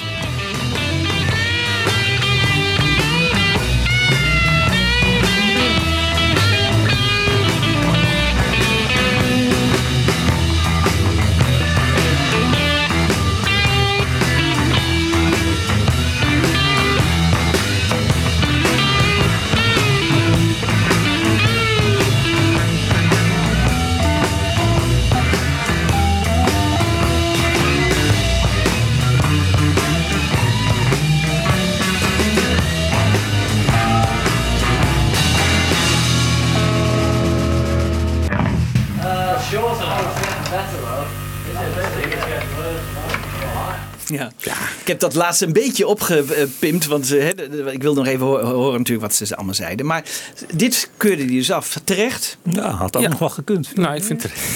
Ja. Ik vind het weer terecht, ja. Nee, maar er gebeurt vrij weinig. Die sologitaar houdt een beetje op met spannend te zijn. Ja. En ja. op een gegeven moment zelfs helemaal niet meer. Dus het ja. is echt een beetje van, nou uh, ja, ja, we gaan naar het einde toe of zo. Maar die, uh, die knip, dat, dat pakken ze dus een stuk eerder uit het nummer weer het als helemaal outro. Het begin, het ja. helemaal het begin ja. pakken ze gewoon. Maar, ja, maar dan zonder teksten. De teksten. Ja, je hoort de overspraak. Ja, je hoort de overspraak ja. een beetje, maar uh, ja. Ja. Ja, ja, dan loopt het maar, gewoon weg. Ja, maar ja. Michiel, jij dacht, het, het, nou, ik ja, vond het eigenlijk ik, wel leuk. Ik vind het wel leuk. Het, het, ze breien er wel een mooi eind aan. Ik bedoel, het is niet dat het een soort oeverloos uh, verhaal wordt. Uh, nee. het, het, uh, ja. ja. Ja. Maar goed, ik... Uh, je geeft je gewonnen. Ik snap hem, ik snap hem. Good on you, John. Ja. Goed jongens, we gaan uh, naar uh, While My Guitar even terug. Want Beatles is ook vaak politiek. Hè? Dus uh, wat, wat George heeft gedacht van... Ik, ik heb een goed nummer in handen. We hadden dus die demo hadden ze opgenomen. En daarna uh, gingen ze al vrij snel Hey Jude opnemen. Daar kreeg hij een enorme ruzie met Paul McCartney. Dat hebben jullie geweldig behandeld in dat nummer. Hè? Dus dat, dat, die ruzie over die, uh, die, die gitaarsolo die hij telkens nadeed. En toen was hij dus even uit de gratie hè? Uit, bij de Beatles. Dus hij dacht, op dit moment uh, moet ik niet terugkomen met mijn nummer While My Guitar. Want uh, op dit moment uh, is het niet het juiste moment. Dus toen heeft hij een ander nummer ingezet, Not Guilty. Dat, daar zijn ze eindeloos mee bezig geweest. Hè? honderdtwee ja. takes of zo. En hij heeft gewacht. Hij heeft dus gewoon een aantal nummers gewacht totdat de tijd weer rijp was. En dacht van, nu kan ik wel met mijn nummer komen. Want ik heb iets in handen. Dat is hartstikke goed. Maar ik wil ook dat uh, John en Paul en, en Ringo, dat ze allemaal meedoen. En dat, dat het iets geweldigs wordt. Nou, Als we nou even luisteren naar die hele ontwikkeling uh, van het nummer, dan is dat wel interessant. Want hij heeft natuurlijk uiteindelijk gelijk gekregen. Uh, en hij heeft ook heel veel moeite moeten doen om ook Paul en, en zeker John, om die bij de les te houden. En, en, en samen met hem daar een goed, tot een goed einde te brengen, dat nummer. Laten we uh, even luisteren naar de ontwikkeling van de Esher uh, demo naar de L P song. Problems you sound, all the troubles you're reaping. Still my guitar gently weeps. I don't know why nobody told you how to unfold your love. I don't know how someone controlled labels and sold you. I look at the world and I notice it's turning while my guitar gently weeps.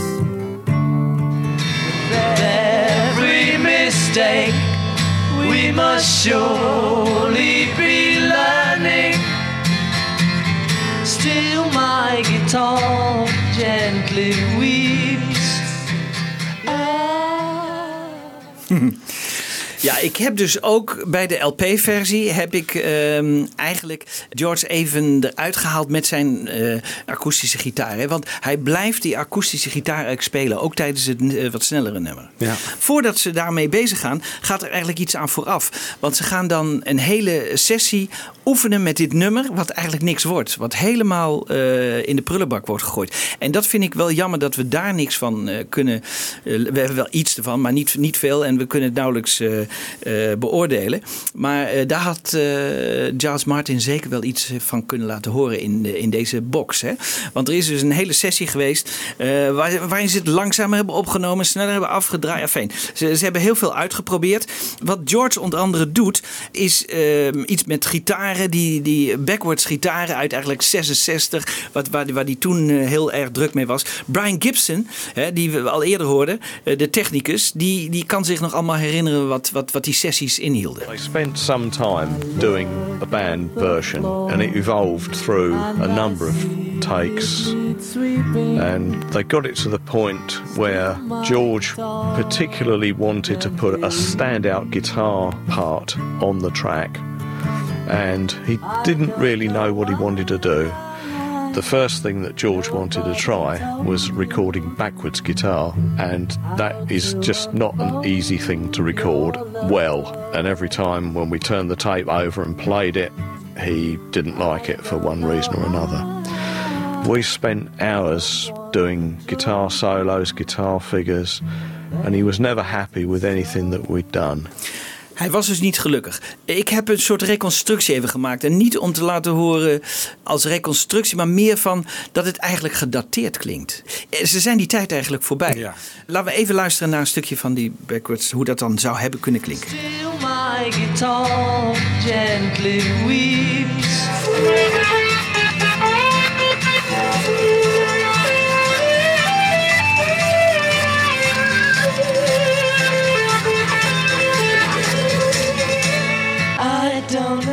Ja, hij had er zelf wel moeite mee. Nou, ik had er ook veel moeite mee. Maar je hoort op een of andere manier dat het eigenlijk alweer... Uh, dus ja, zijn die periode voorbij. He, net als ja. sergeant Pepper, die periode was voorbij. Ja. En ook die backwards gitaren waren eigenlijk voorbij.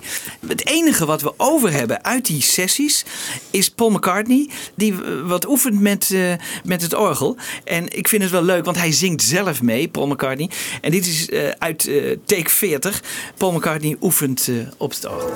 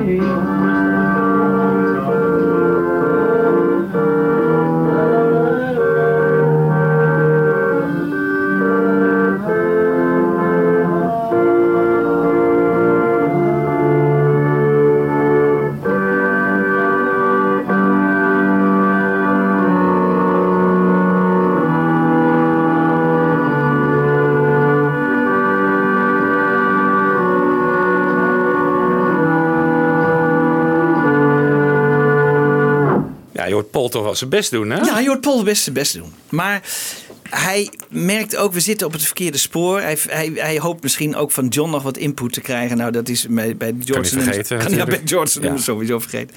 Hij bedenkt, ik moet een list verzinnen. Ik moet iets verzinnen, waardoor ik alle vier Beatles weer... Alle, ons alle vier weer op ja. scherp krijgt. En dat is natuurlijk heel slim van hem geweest. En dat is heel slim van hem geweest. Ja. En, en dat is ja. heel slim van hem geweest. Want hij vraagt Eric, Eric Clapton. En uh, hier legt George even uit hoe die Eric Clapton eigenlijk kende. Well, we were both in bands in the early sixties and at one point we were both on the same show. And we met then. That was must have been probably nineteen sixty-three. Yeah. And we did a Christmas season in the Hammersmith Odeon together, and Eric was in the Yardbirds. Later, I think I met, uh, I remember seeing Eric at the uh, the Loving Spoonful concert yeah. at the Marquee. Yeah. He was sitting up on the top of some road boxes like this lonely person. You you have done some unusual things tonight. Did you sing on the Beatles' White Album, or did you play on the Beatles? I played guitar on one track, yeah. Just because you, you was unbilled, right? Yeah, it was a it was an anonymous venture, but George was uh, I think George was struggling with with the with the two with the two big boys in, in the group, and he needed he needed some backup. It, I think it must have been sixty-seven when they were doing the White Album, and George, um, we I got a house, I bought a sort of flat in Kings Road. Actually, the White Album was sixty-eight. Was it? George, they, they had started Apple, and then I used to see George quite a lot, just for fun, you know. Yeah. And uh, he said that he would.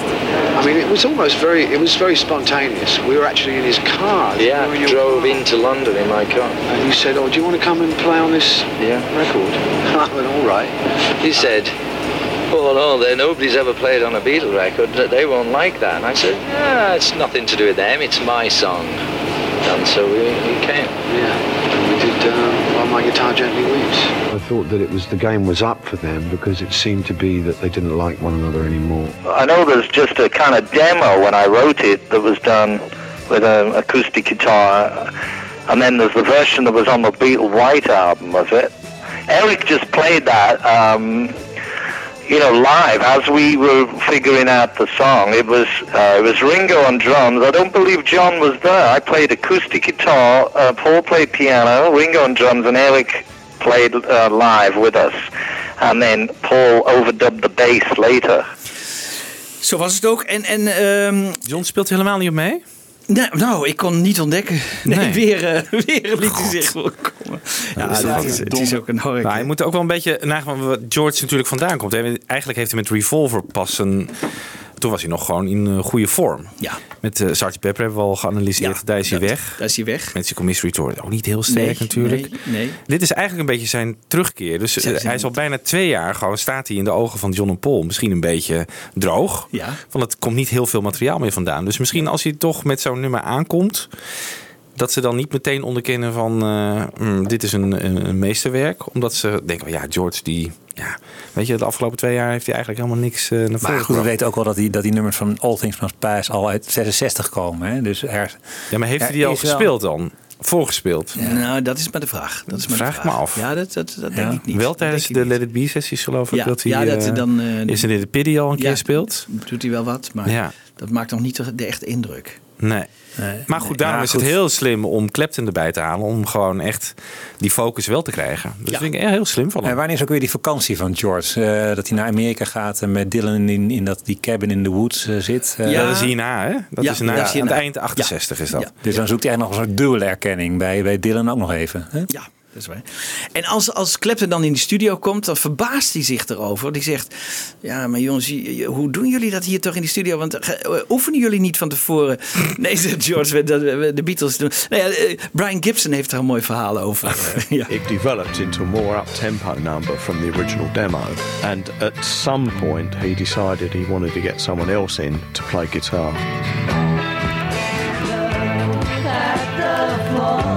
Eric Clapton came in one night, they played him the track and said, you know, this is what we want you to play on. And I think Eric said, what do you want me to do? And George says, we'll leave it up to you, just whatever you want to try.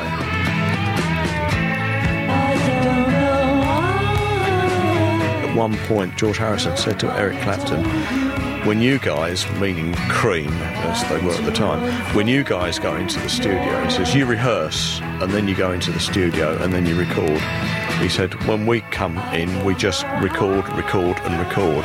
So to the Beatles, the recordings were the rehearsals, and eventually it would develop through recording over and over again. That's how the final arrangement would be put down. Nou, gelukkig maar, daarom hebben we zoveel opnames. Ja, daarom hebben we zoveel. Ja, ja. Onder andere take zevenentwintig. Hè. Take achtentwintig wordt dus de master, hè, dus de, de uiteindelijke. Maar take zevenentwintig, die staat nu op de box. En... Um, Ik heb die gitaar van Clapton een beetje naar voren gehaald. Hè? Want ik vond het wel heel erg leuk. Want dan speelt hij eigenlijk nog... Ja, dan, dan is hij nog in die, in die oefenfase. Bijna is hij er. En, en ik vind het echt uh, fabuleus hoor, wat hij daar weer ook weer doet. Take zevenentwintig.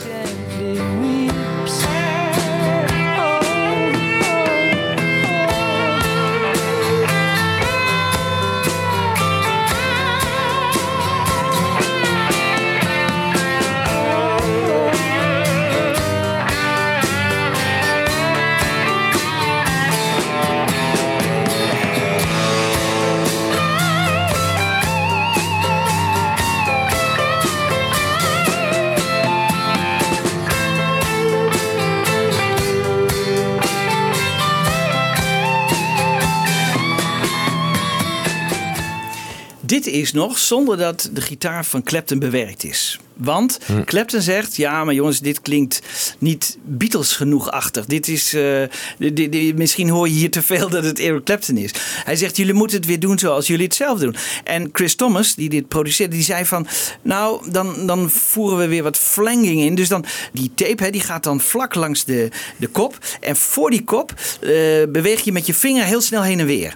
En dan krijg je een soort wobbling-achtig uh, geluid. Flang- flanging noemt uh, uh, John Lennon dat altijd. En dit moest dus heel vaak gemixt worden. En uh, Chris Thomas uh, heeft daar een mooi verhaal over. We had a, a device, an oscillator, which altered the speed of the tape machine. That was like a sort of a tape echo. And if you if you moved it around, you could produce phasing, for instance, or you could if you if if it was not so sort of dead on, it would produce this flanging effect. And apparently the, the instruction was that Eric didn't want his the guitar to sound like his guitar. So it, George Harrison came up with the idea of flanging the thing quite violently. So I sort of sat there wobbling this thing for about eight hours while they were mixing it. And uh, talk about blisters on my fingers. Somebody else said that, but it was my turn that night. Ja. Hij ook. Ja. Ja, je moet je voorstellen, hij zegt, nou, acht uur zal wat overdreven zijn, maar ja. Dat hij toch urenlang uh, die, die tape zat uh, heen en weer te bewegen. Te wobbelen. Te wobbelen.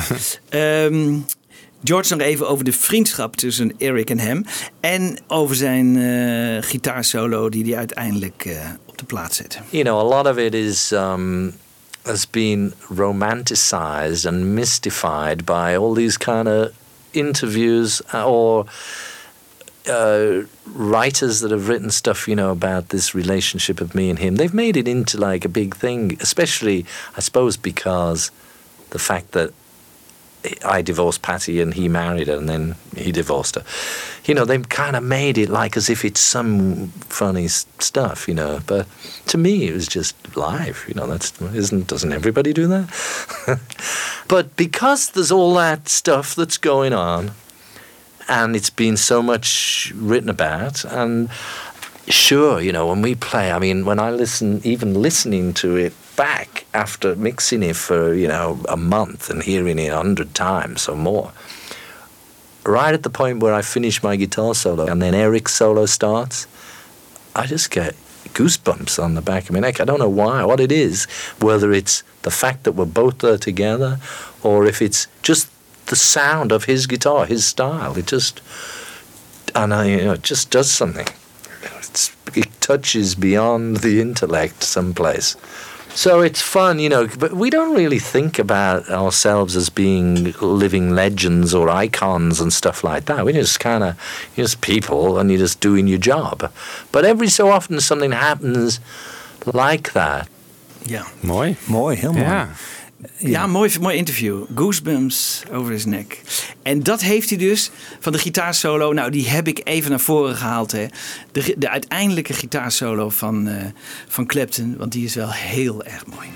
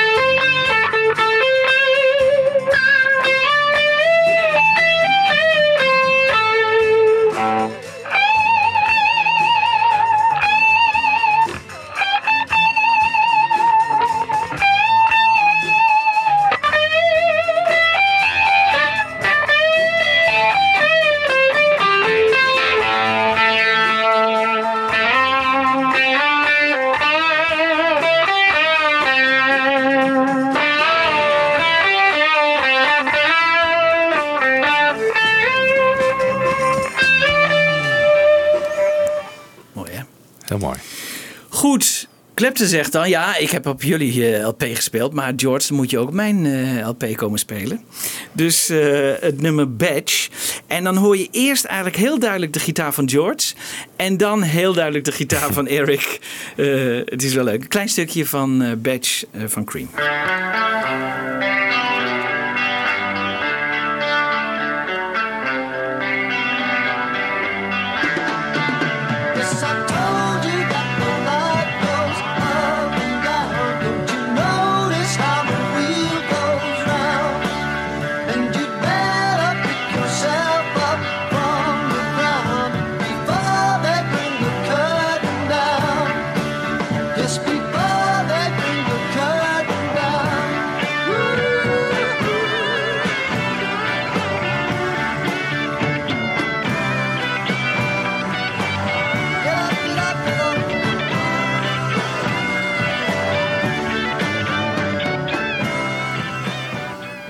Maar dan zegt Harrison, nou dan moet je weer bij ons komen spelen. Want, uh, ja. Maar dan niet bij de Beatles, maar uh, op het nummer Sour Milk Sea. Hè? Oh ja, natuurlijk. Ja, en dan hoor je dus Eric, George, Paul en Ringo. Dus bijna de hele Beatles weer. Eigenlijk dezelfde combinatie als, uh, uh, als bij... Oh, While My Guitar. While My Guitar, hè? ja. ja, ja, ja.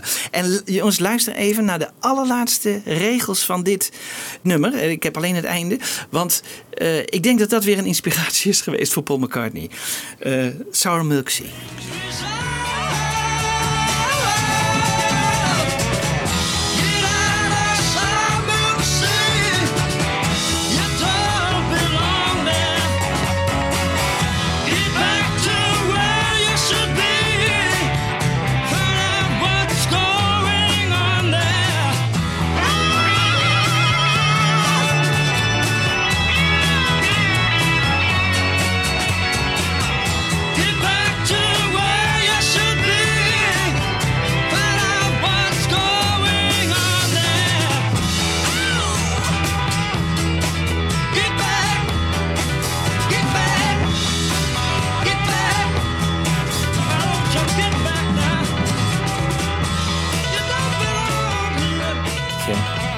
Ja, zo. Inderdaad. Leuk, hè? Get you, back, get back. Dat je er al belang ook even bij. Ja, ja. Het is gewoon evident. Het is jongen. Weer een illusie armen, jongens. Ik dacht ze geïnspireerd waren ergens. Uh... Stelletje jatters ja. zijn het gewoon. Ja, geweldig. Er zit nu op die box trouwens een nieuwe Sour Milk Sea uh, demo die iets anders klinkt dan de bootleg. Ja, klopt. Die echt heel mooi helder klinkt. Dus uh, wat ze hiervoor ook wel hadden gedaan is de backing track van uh, Lomax... Uh, pakken, hè? Dus met een softwareprogrammaatje de stem weghalen en dan die stem van George erop zetten. Oh ja. En dan oh, kun je ja. dus een beetje horen hoe het met George op zang is. Maar dat kan je nu natuurlijk met die nieuwe box eigenlijk nog beter doen. Want het klinkt veel helderder. Ja. Ja. Dus ik zit te wachten ja. tot het uh, een of andere knutselpiraat dat uh, ja. gaat doen. Misschien ook, jij wel. Ja, ja, maar wij kennen het er ook zo iemand. En Bob de Jong. Bob de Jong, hè? Die, uh, die ja. doet... Ja, dus... Uh, nou, Bob, als je Bob, luistert... Uh, aan de slag. Aan de slag. Ja. ja. Ondertussen... Uh, en dat was bij deze sessies uh, zo. Uh, Ringo Starr was weer terug, hè? Ik kom daar in de volgende aflevering ding op terug. Want de, de, dan verlaat Ringo Starr. Dus eigenlijk is het een beetje gek. Maar hij is nu weer terug. In geval, ja. Hier is hij weer terug. En Ken Scott, die, die, laat ik toch even vertellen over de bloemen die Ringo dan krijgt. En uh, de hele studio is uh, versierd. George Harrison had Mel Adams, their roadie, filled the studio with flowers. And number two studio is a big studio. And it was filled with flowers. This all happened before I actually arrived. So I walk into the studio and it's, what the hell is going on? And of course I'm told, Ringo's coming back. Oh, great, okay. Heel grappig dat, dat George uh, zorgt voor de bloemen, terwijl... Uh, Mel Paul, uh, en, en, neerzetten. En Mel mag neerzetten, maar Paul is de reden dat, dat Ringo de, uh, de studio heeft verlaten en de Beatles twee weken uh, ja. de rug toe heeft gekeerd. Goed. Um... Er staat nog een mooie ansichtkaart in het boek uh, ja. van uh, Ringo, hè? Ja, ja, You're the best drummer in the world, ja. really. Ja, ja, ja die heeft hij bewaard. Echt. Ja. Super. Ja. Ja. Waar wij uh, erg veel plezier aan beleefden, weet je, toen we, toen we hier in de Wisseloord Studios zaten en we voor het eerst George hoorden zingen als Smokey Robinson, hè, in dit nummer. Ja. Hè, dat was uh, ook de, een, een, een eerdere take. Nou, laten we nog even luisteren naar uh, George die Smokey Robinson probeert na te doen. I don't know how diverted. You were perverted too.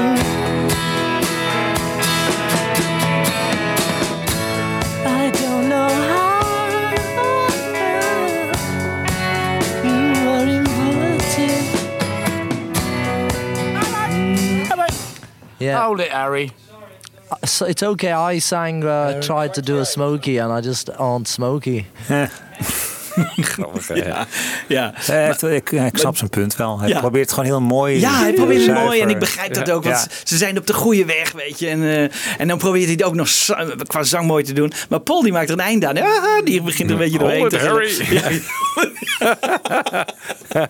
Ook grappig, hè? Ook grappig, hè? Ja. Overigens ook heel erg leuk. Je ziet bij take zevenentwintig dat Paul nog steeds een beetje die piano-intro aan het proberen is. Hij is een beetje aan het zoekende. Die piano heb ik er een beetje uitgehaald. Laten we even luisteren naar Paul die probeert die piano zo goed mogelijk aan het begin uh, uh, goed te krijgen. Oké, one, two, three, four.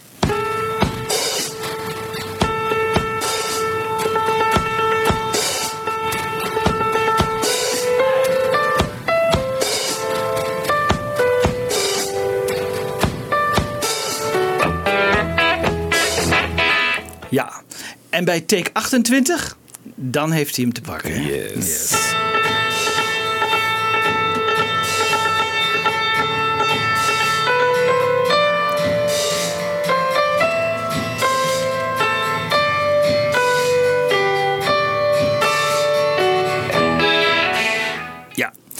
Heel veel mensen dachten bij Revolution nummer negen Paul te horen, die een beetje dit, deze intro doet. Het zou best kunnen dat het ergens van een, een repetitietape is of zo. Ik geef het het voordeel van de twijfel. Ik vind het ook een beetje als McCartney aan het begin klinken van uh, While My Guitar. Het heeft er iets van weg. Mm, Revolution nummer negen, Paul. Take this, brother. May it serve you well.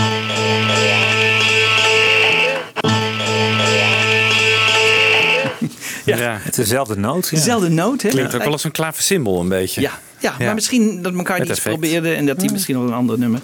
Goed, dan hebben we eigenlijk alle stereomixen voor tweeduizend achttien. Daar zit echt een vreselijk irritant orgel van George in. En uh, die eigenlijk veel te prominent is, is gemixt. Laten we even een stukje luisteren naar, die, naar dat irritante orgel van George. Halverwege ergens. Were perverted too.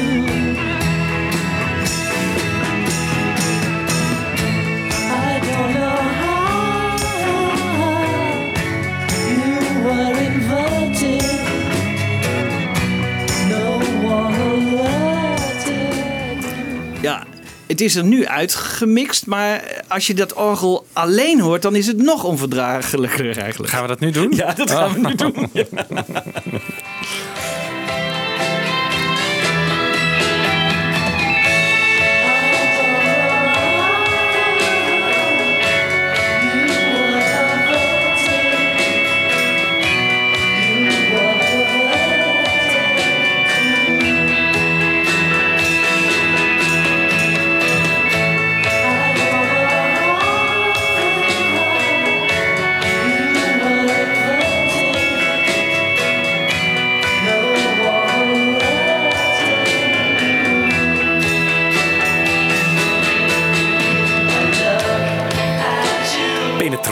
penetrant, hè? Ja. ja. ja. Ja, ja. Het was me nooit echt opgevallen hoor, als heel storend, maar goed. Uh... Oké, okay, maar je moet eens even luisteren naar de nieuwe mix, uh, maar de, de, die heb ik nu niet, maar uh, die, die oh, gewoon... Dat is die mix waar die gitaarsolo eigenlijk een beetje de remix te, nu, te zacht staat. Nu de remix van, de laatste remix van, ja. uh, van, uh, van Giles. Ja. Daar vind je de gitaarsolo iets te zacht. Ja, dat toen bij die box besproken, tenminste dat was mij toen opgevallen. Oké, okay, ja. Maar dit was beter. Dat dit gewoon zowel, uh, bijna geëlimineerd is, vind ik wel ja. uh, heel goed hoor. Okay. Vind ik wel heel goed.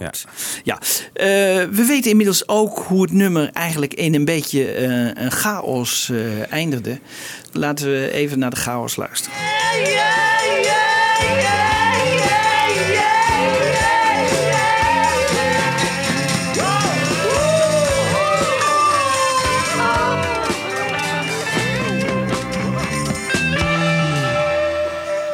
yeah. Oh. Ja, ook leuk hè? Zo dat eindigt van het rockband, nummer. Uh, dat is van rockband, ja. Ja, ja, ja zo eindigt dit nummer. Uh, hij wordt toch wel gezien als een van de allerbelangrijkste nummers van de Dubbele Witte. Hè? Want mm-hmm. als later die blauwe en de rode uitkomen, dan staat hij daar ook als een van de drie nummers van, van de White Album. Uh, van de White Album. Ja, ja, dat is wel waar. Samen met Terecht. Beck en Nieuwsaar. En... Ja. Ja. Terecht. Ja, ja, als je dan moet kiezen. Ja, god, je ja, mag uit dertig kiezen. Maar dat is, het is wel een beetje een soort episch nummer... voor zover de Beatles epische nummers hebben gemaakt. Maar ja, ja. echt een classic rock. Uh, Precies, en dat is volgens mij een beetje vanaf de jaren tachtig gekomen. Hè? Dus ik kan me Jeff Healey herinneren. En ook... Gary Moore, die hebben het volgens mij allebei gecoverd. Ja, Jeff Healey heeft dat nog op single uitgebracht. Dat waren echt van die bluesgiganten. En die grijpen toch weer naar dit nummer. Ja. Ja. Het is wel erkend ook als een, een echte klassieke... Ja, inderdaad, echt classic rock is het eigenlijk. Ja, hè? Het is echt classic rock. Ja. Ja. Ja. Ja. Ja. Vroeger denk ik op de F M radio in Amerika ook veel gedraaid. Van die albumtracks. Ja. Het is ja. nooit een single geweest natuurlijk. Maar iedereen die kent het. Ja. Dat betreft wel heel bijzonder. Ja. Is dat nou door de blauwe dubbelaar gekomen denk je? Of? Dat weet ik eigenlijk niet. Misschien werd ook later. Hè? We hebben pas veel later gehoord dat Eric Clapton erop meespeelde. Hè? Dat, ja, wanneer die... werd dat bekend? Weet ja. je dat? Nee, ik, ik... Wel voor Lewison toch? Nou, zou het huh? voor Lewison geweest zijn? Ja, ik toch. weet het niet. Uh, wanneer dan? Uh... Eigenlijk is het raar dat het niet... Uh, hij staat dus niet in de credits, hè? Nee, nee. niet in de credits. Dat is nee. zo nee. absurd. Ja. Dat het gewoon alleen maar rond die Beatles draait. Ja. Jeff Emerick wel wordt voor het eerst genoemd uh, ja, wordt... op, de, op de poster. Ja, hè? Dus, uh... ja die wordt uh, genoemd. Ja, en thanks to Chris Thomas en zo ja. staat er ja, ook ja, bij. Maar precies, geen, ja. niet thanks to uh, Clapton. Nee. nee. nee. Maar dat mag de... nee. Misschien mocht het niet, hoor. Qua uh, dat Rechten. je niet op een ander label mocht ja, spelen. Ja, daar had je ook nog altijd uh, problemen mee. Hè? Ja. Dat, dat kan natuurlijk ook. En dat ze na zoveel tijd daar uh, geen problemen meer over maakten. Ja, ja. Heel Was gek. Het nummer zo uh, legendarisch of zo goed geworden zonder Clapton, denk je? Nou... Ik denk het niet, want Ringo of George die kon dus eigenlijk niet die gitaarsolo onder de knie krijgen. Hij nee. kon het niet goed. Hij heeft van alles geprobeerd. En toen Clapton erbij kwam, toen lukte het. Ja. En toen. Ja, Clapton was natuurlijk, die zat op het al, absolute hoogtepunt van zijn tijd in de jaren zestig met Cream, hè? De ja. band die hij zelf had gevormd, waarvoor die, uh, hoe heette die eerdere band ook weer waar die in zat, was dat uh, die, yard, die Bluesbreakers, Yardbirds. Ja. Yardbirds. Maar daar was Daarvoor hij weggegaan om, om zelf iets te ja. maken ja. en dat Cream. Hij was, hij was gewoon God. Hè? Dat, ja. Ja. Ja. Dus ja, ik denk dat hij op zijn absolute top van zijn kunnen stond. Ja. Dus, dus als er iemand was om dit nummer nog net, net even een ho- niveautje hoog te tillen, dan was hij het wel. Ja. En ik dacht ook dat alle Beatles wel tegen hem opkeken. Hè? Die vonden ja. het toch wel geweldig. Wat die, ja, uh, sterker wat die nog, op een gegeven moment inderdaad. Als, als, zegt John toch ook van uh, als, als George uh, ja, geen zin meer met, met, met, met ja. de Beatles verder gaan, dan, dan roepen we Eric weer uh, ja. erbij. En als John zijn eerste keer uh, daar in Toronto en zo optreedt, dan vraagt hij Eric Clapton ook. Hè? Ja. Ja. ja. Of speelt hij ook al mee op Rolling Stone Circus? Ja, die, ja. ja zeker. Hij zit in ja. de Plastic Mac, of de ja, Dirty ja, Mac. Ja, de Dirty Mac zit hij in, want uh, ja. dat nummer hadden ze al... Uh, yeah, Blues hadden ze al... In december uh, achtenzestig. Ja, dus... Ja. Uh, speelt hij ook erg mooi. Ja. Mooie versie is dat, hoor. Ja, yeah, ook, Blues. Ja, ook, ook John was daar een groot uh, fan van, van uh, Clapton. Goed, maar het gouden trio George Harrison, Ringo Starr en Eric Clapton... die komen nog één keer terug. Eigenlijk voor de laatste keer op de Prince's Trust in... In, in zevenentachtig. Ja. En ze worden dan aangekondigd uh, door Elton John. Uh, daarmee wil ik eigenlijk afsluiten. Volgende keer gaan we weer verder met vier legendarische nummers van de White Album. Maar uh, hiermee sluiten we af. Ja, dankjewel Jan Kees. Bedankt. Geen dank. And tonight, I think everybody on this stage is a special night. Because to play with these next two people is like a dream come true. Because... By Jove, without them, there wouldn't be us. So, will you please give a wonderful reception, a, come on, raise the roof, Mister George Harrison, Mister Ringo Starr.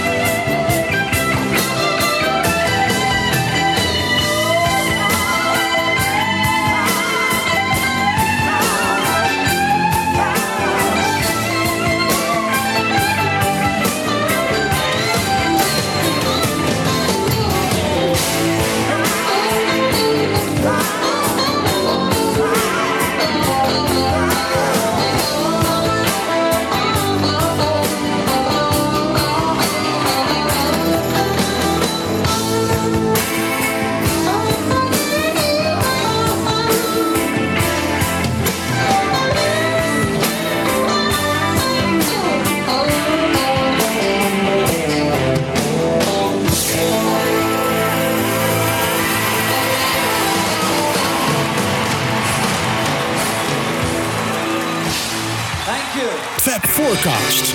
Luister ook naar Fab Forecast via beatles fanclub punt n l.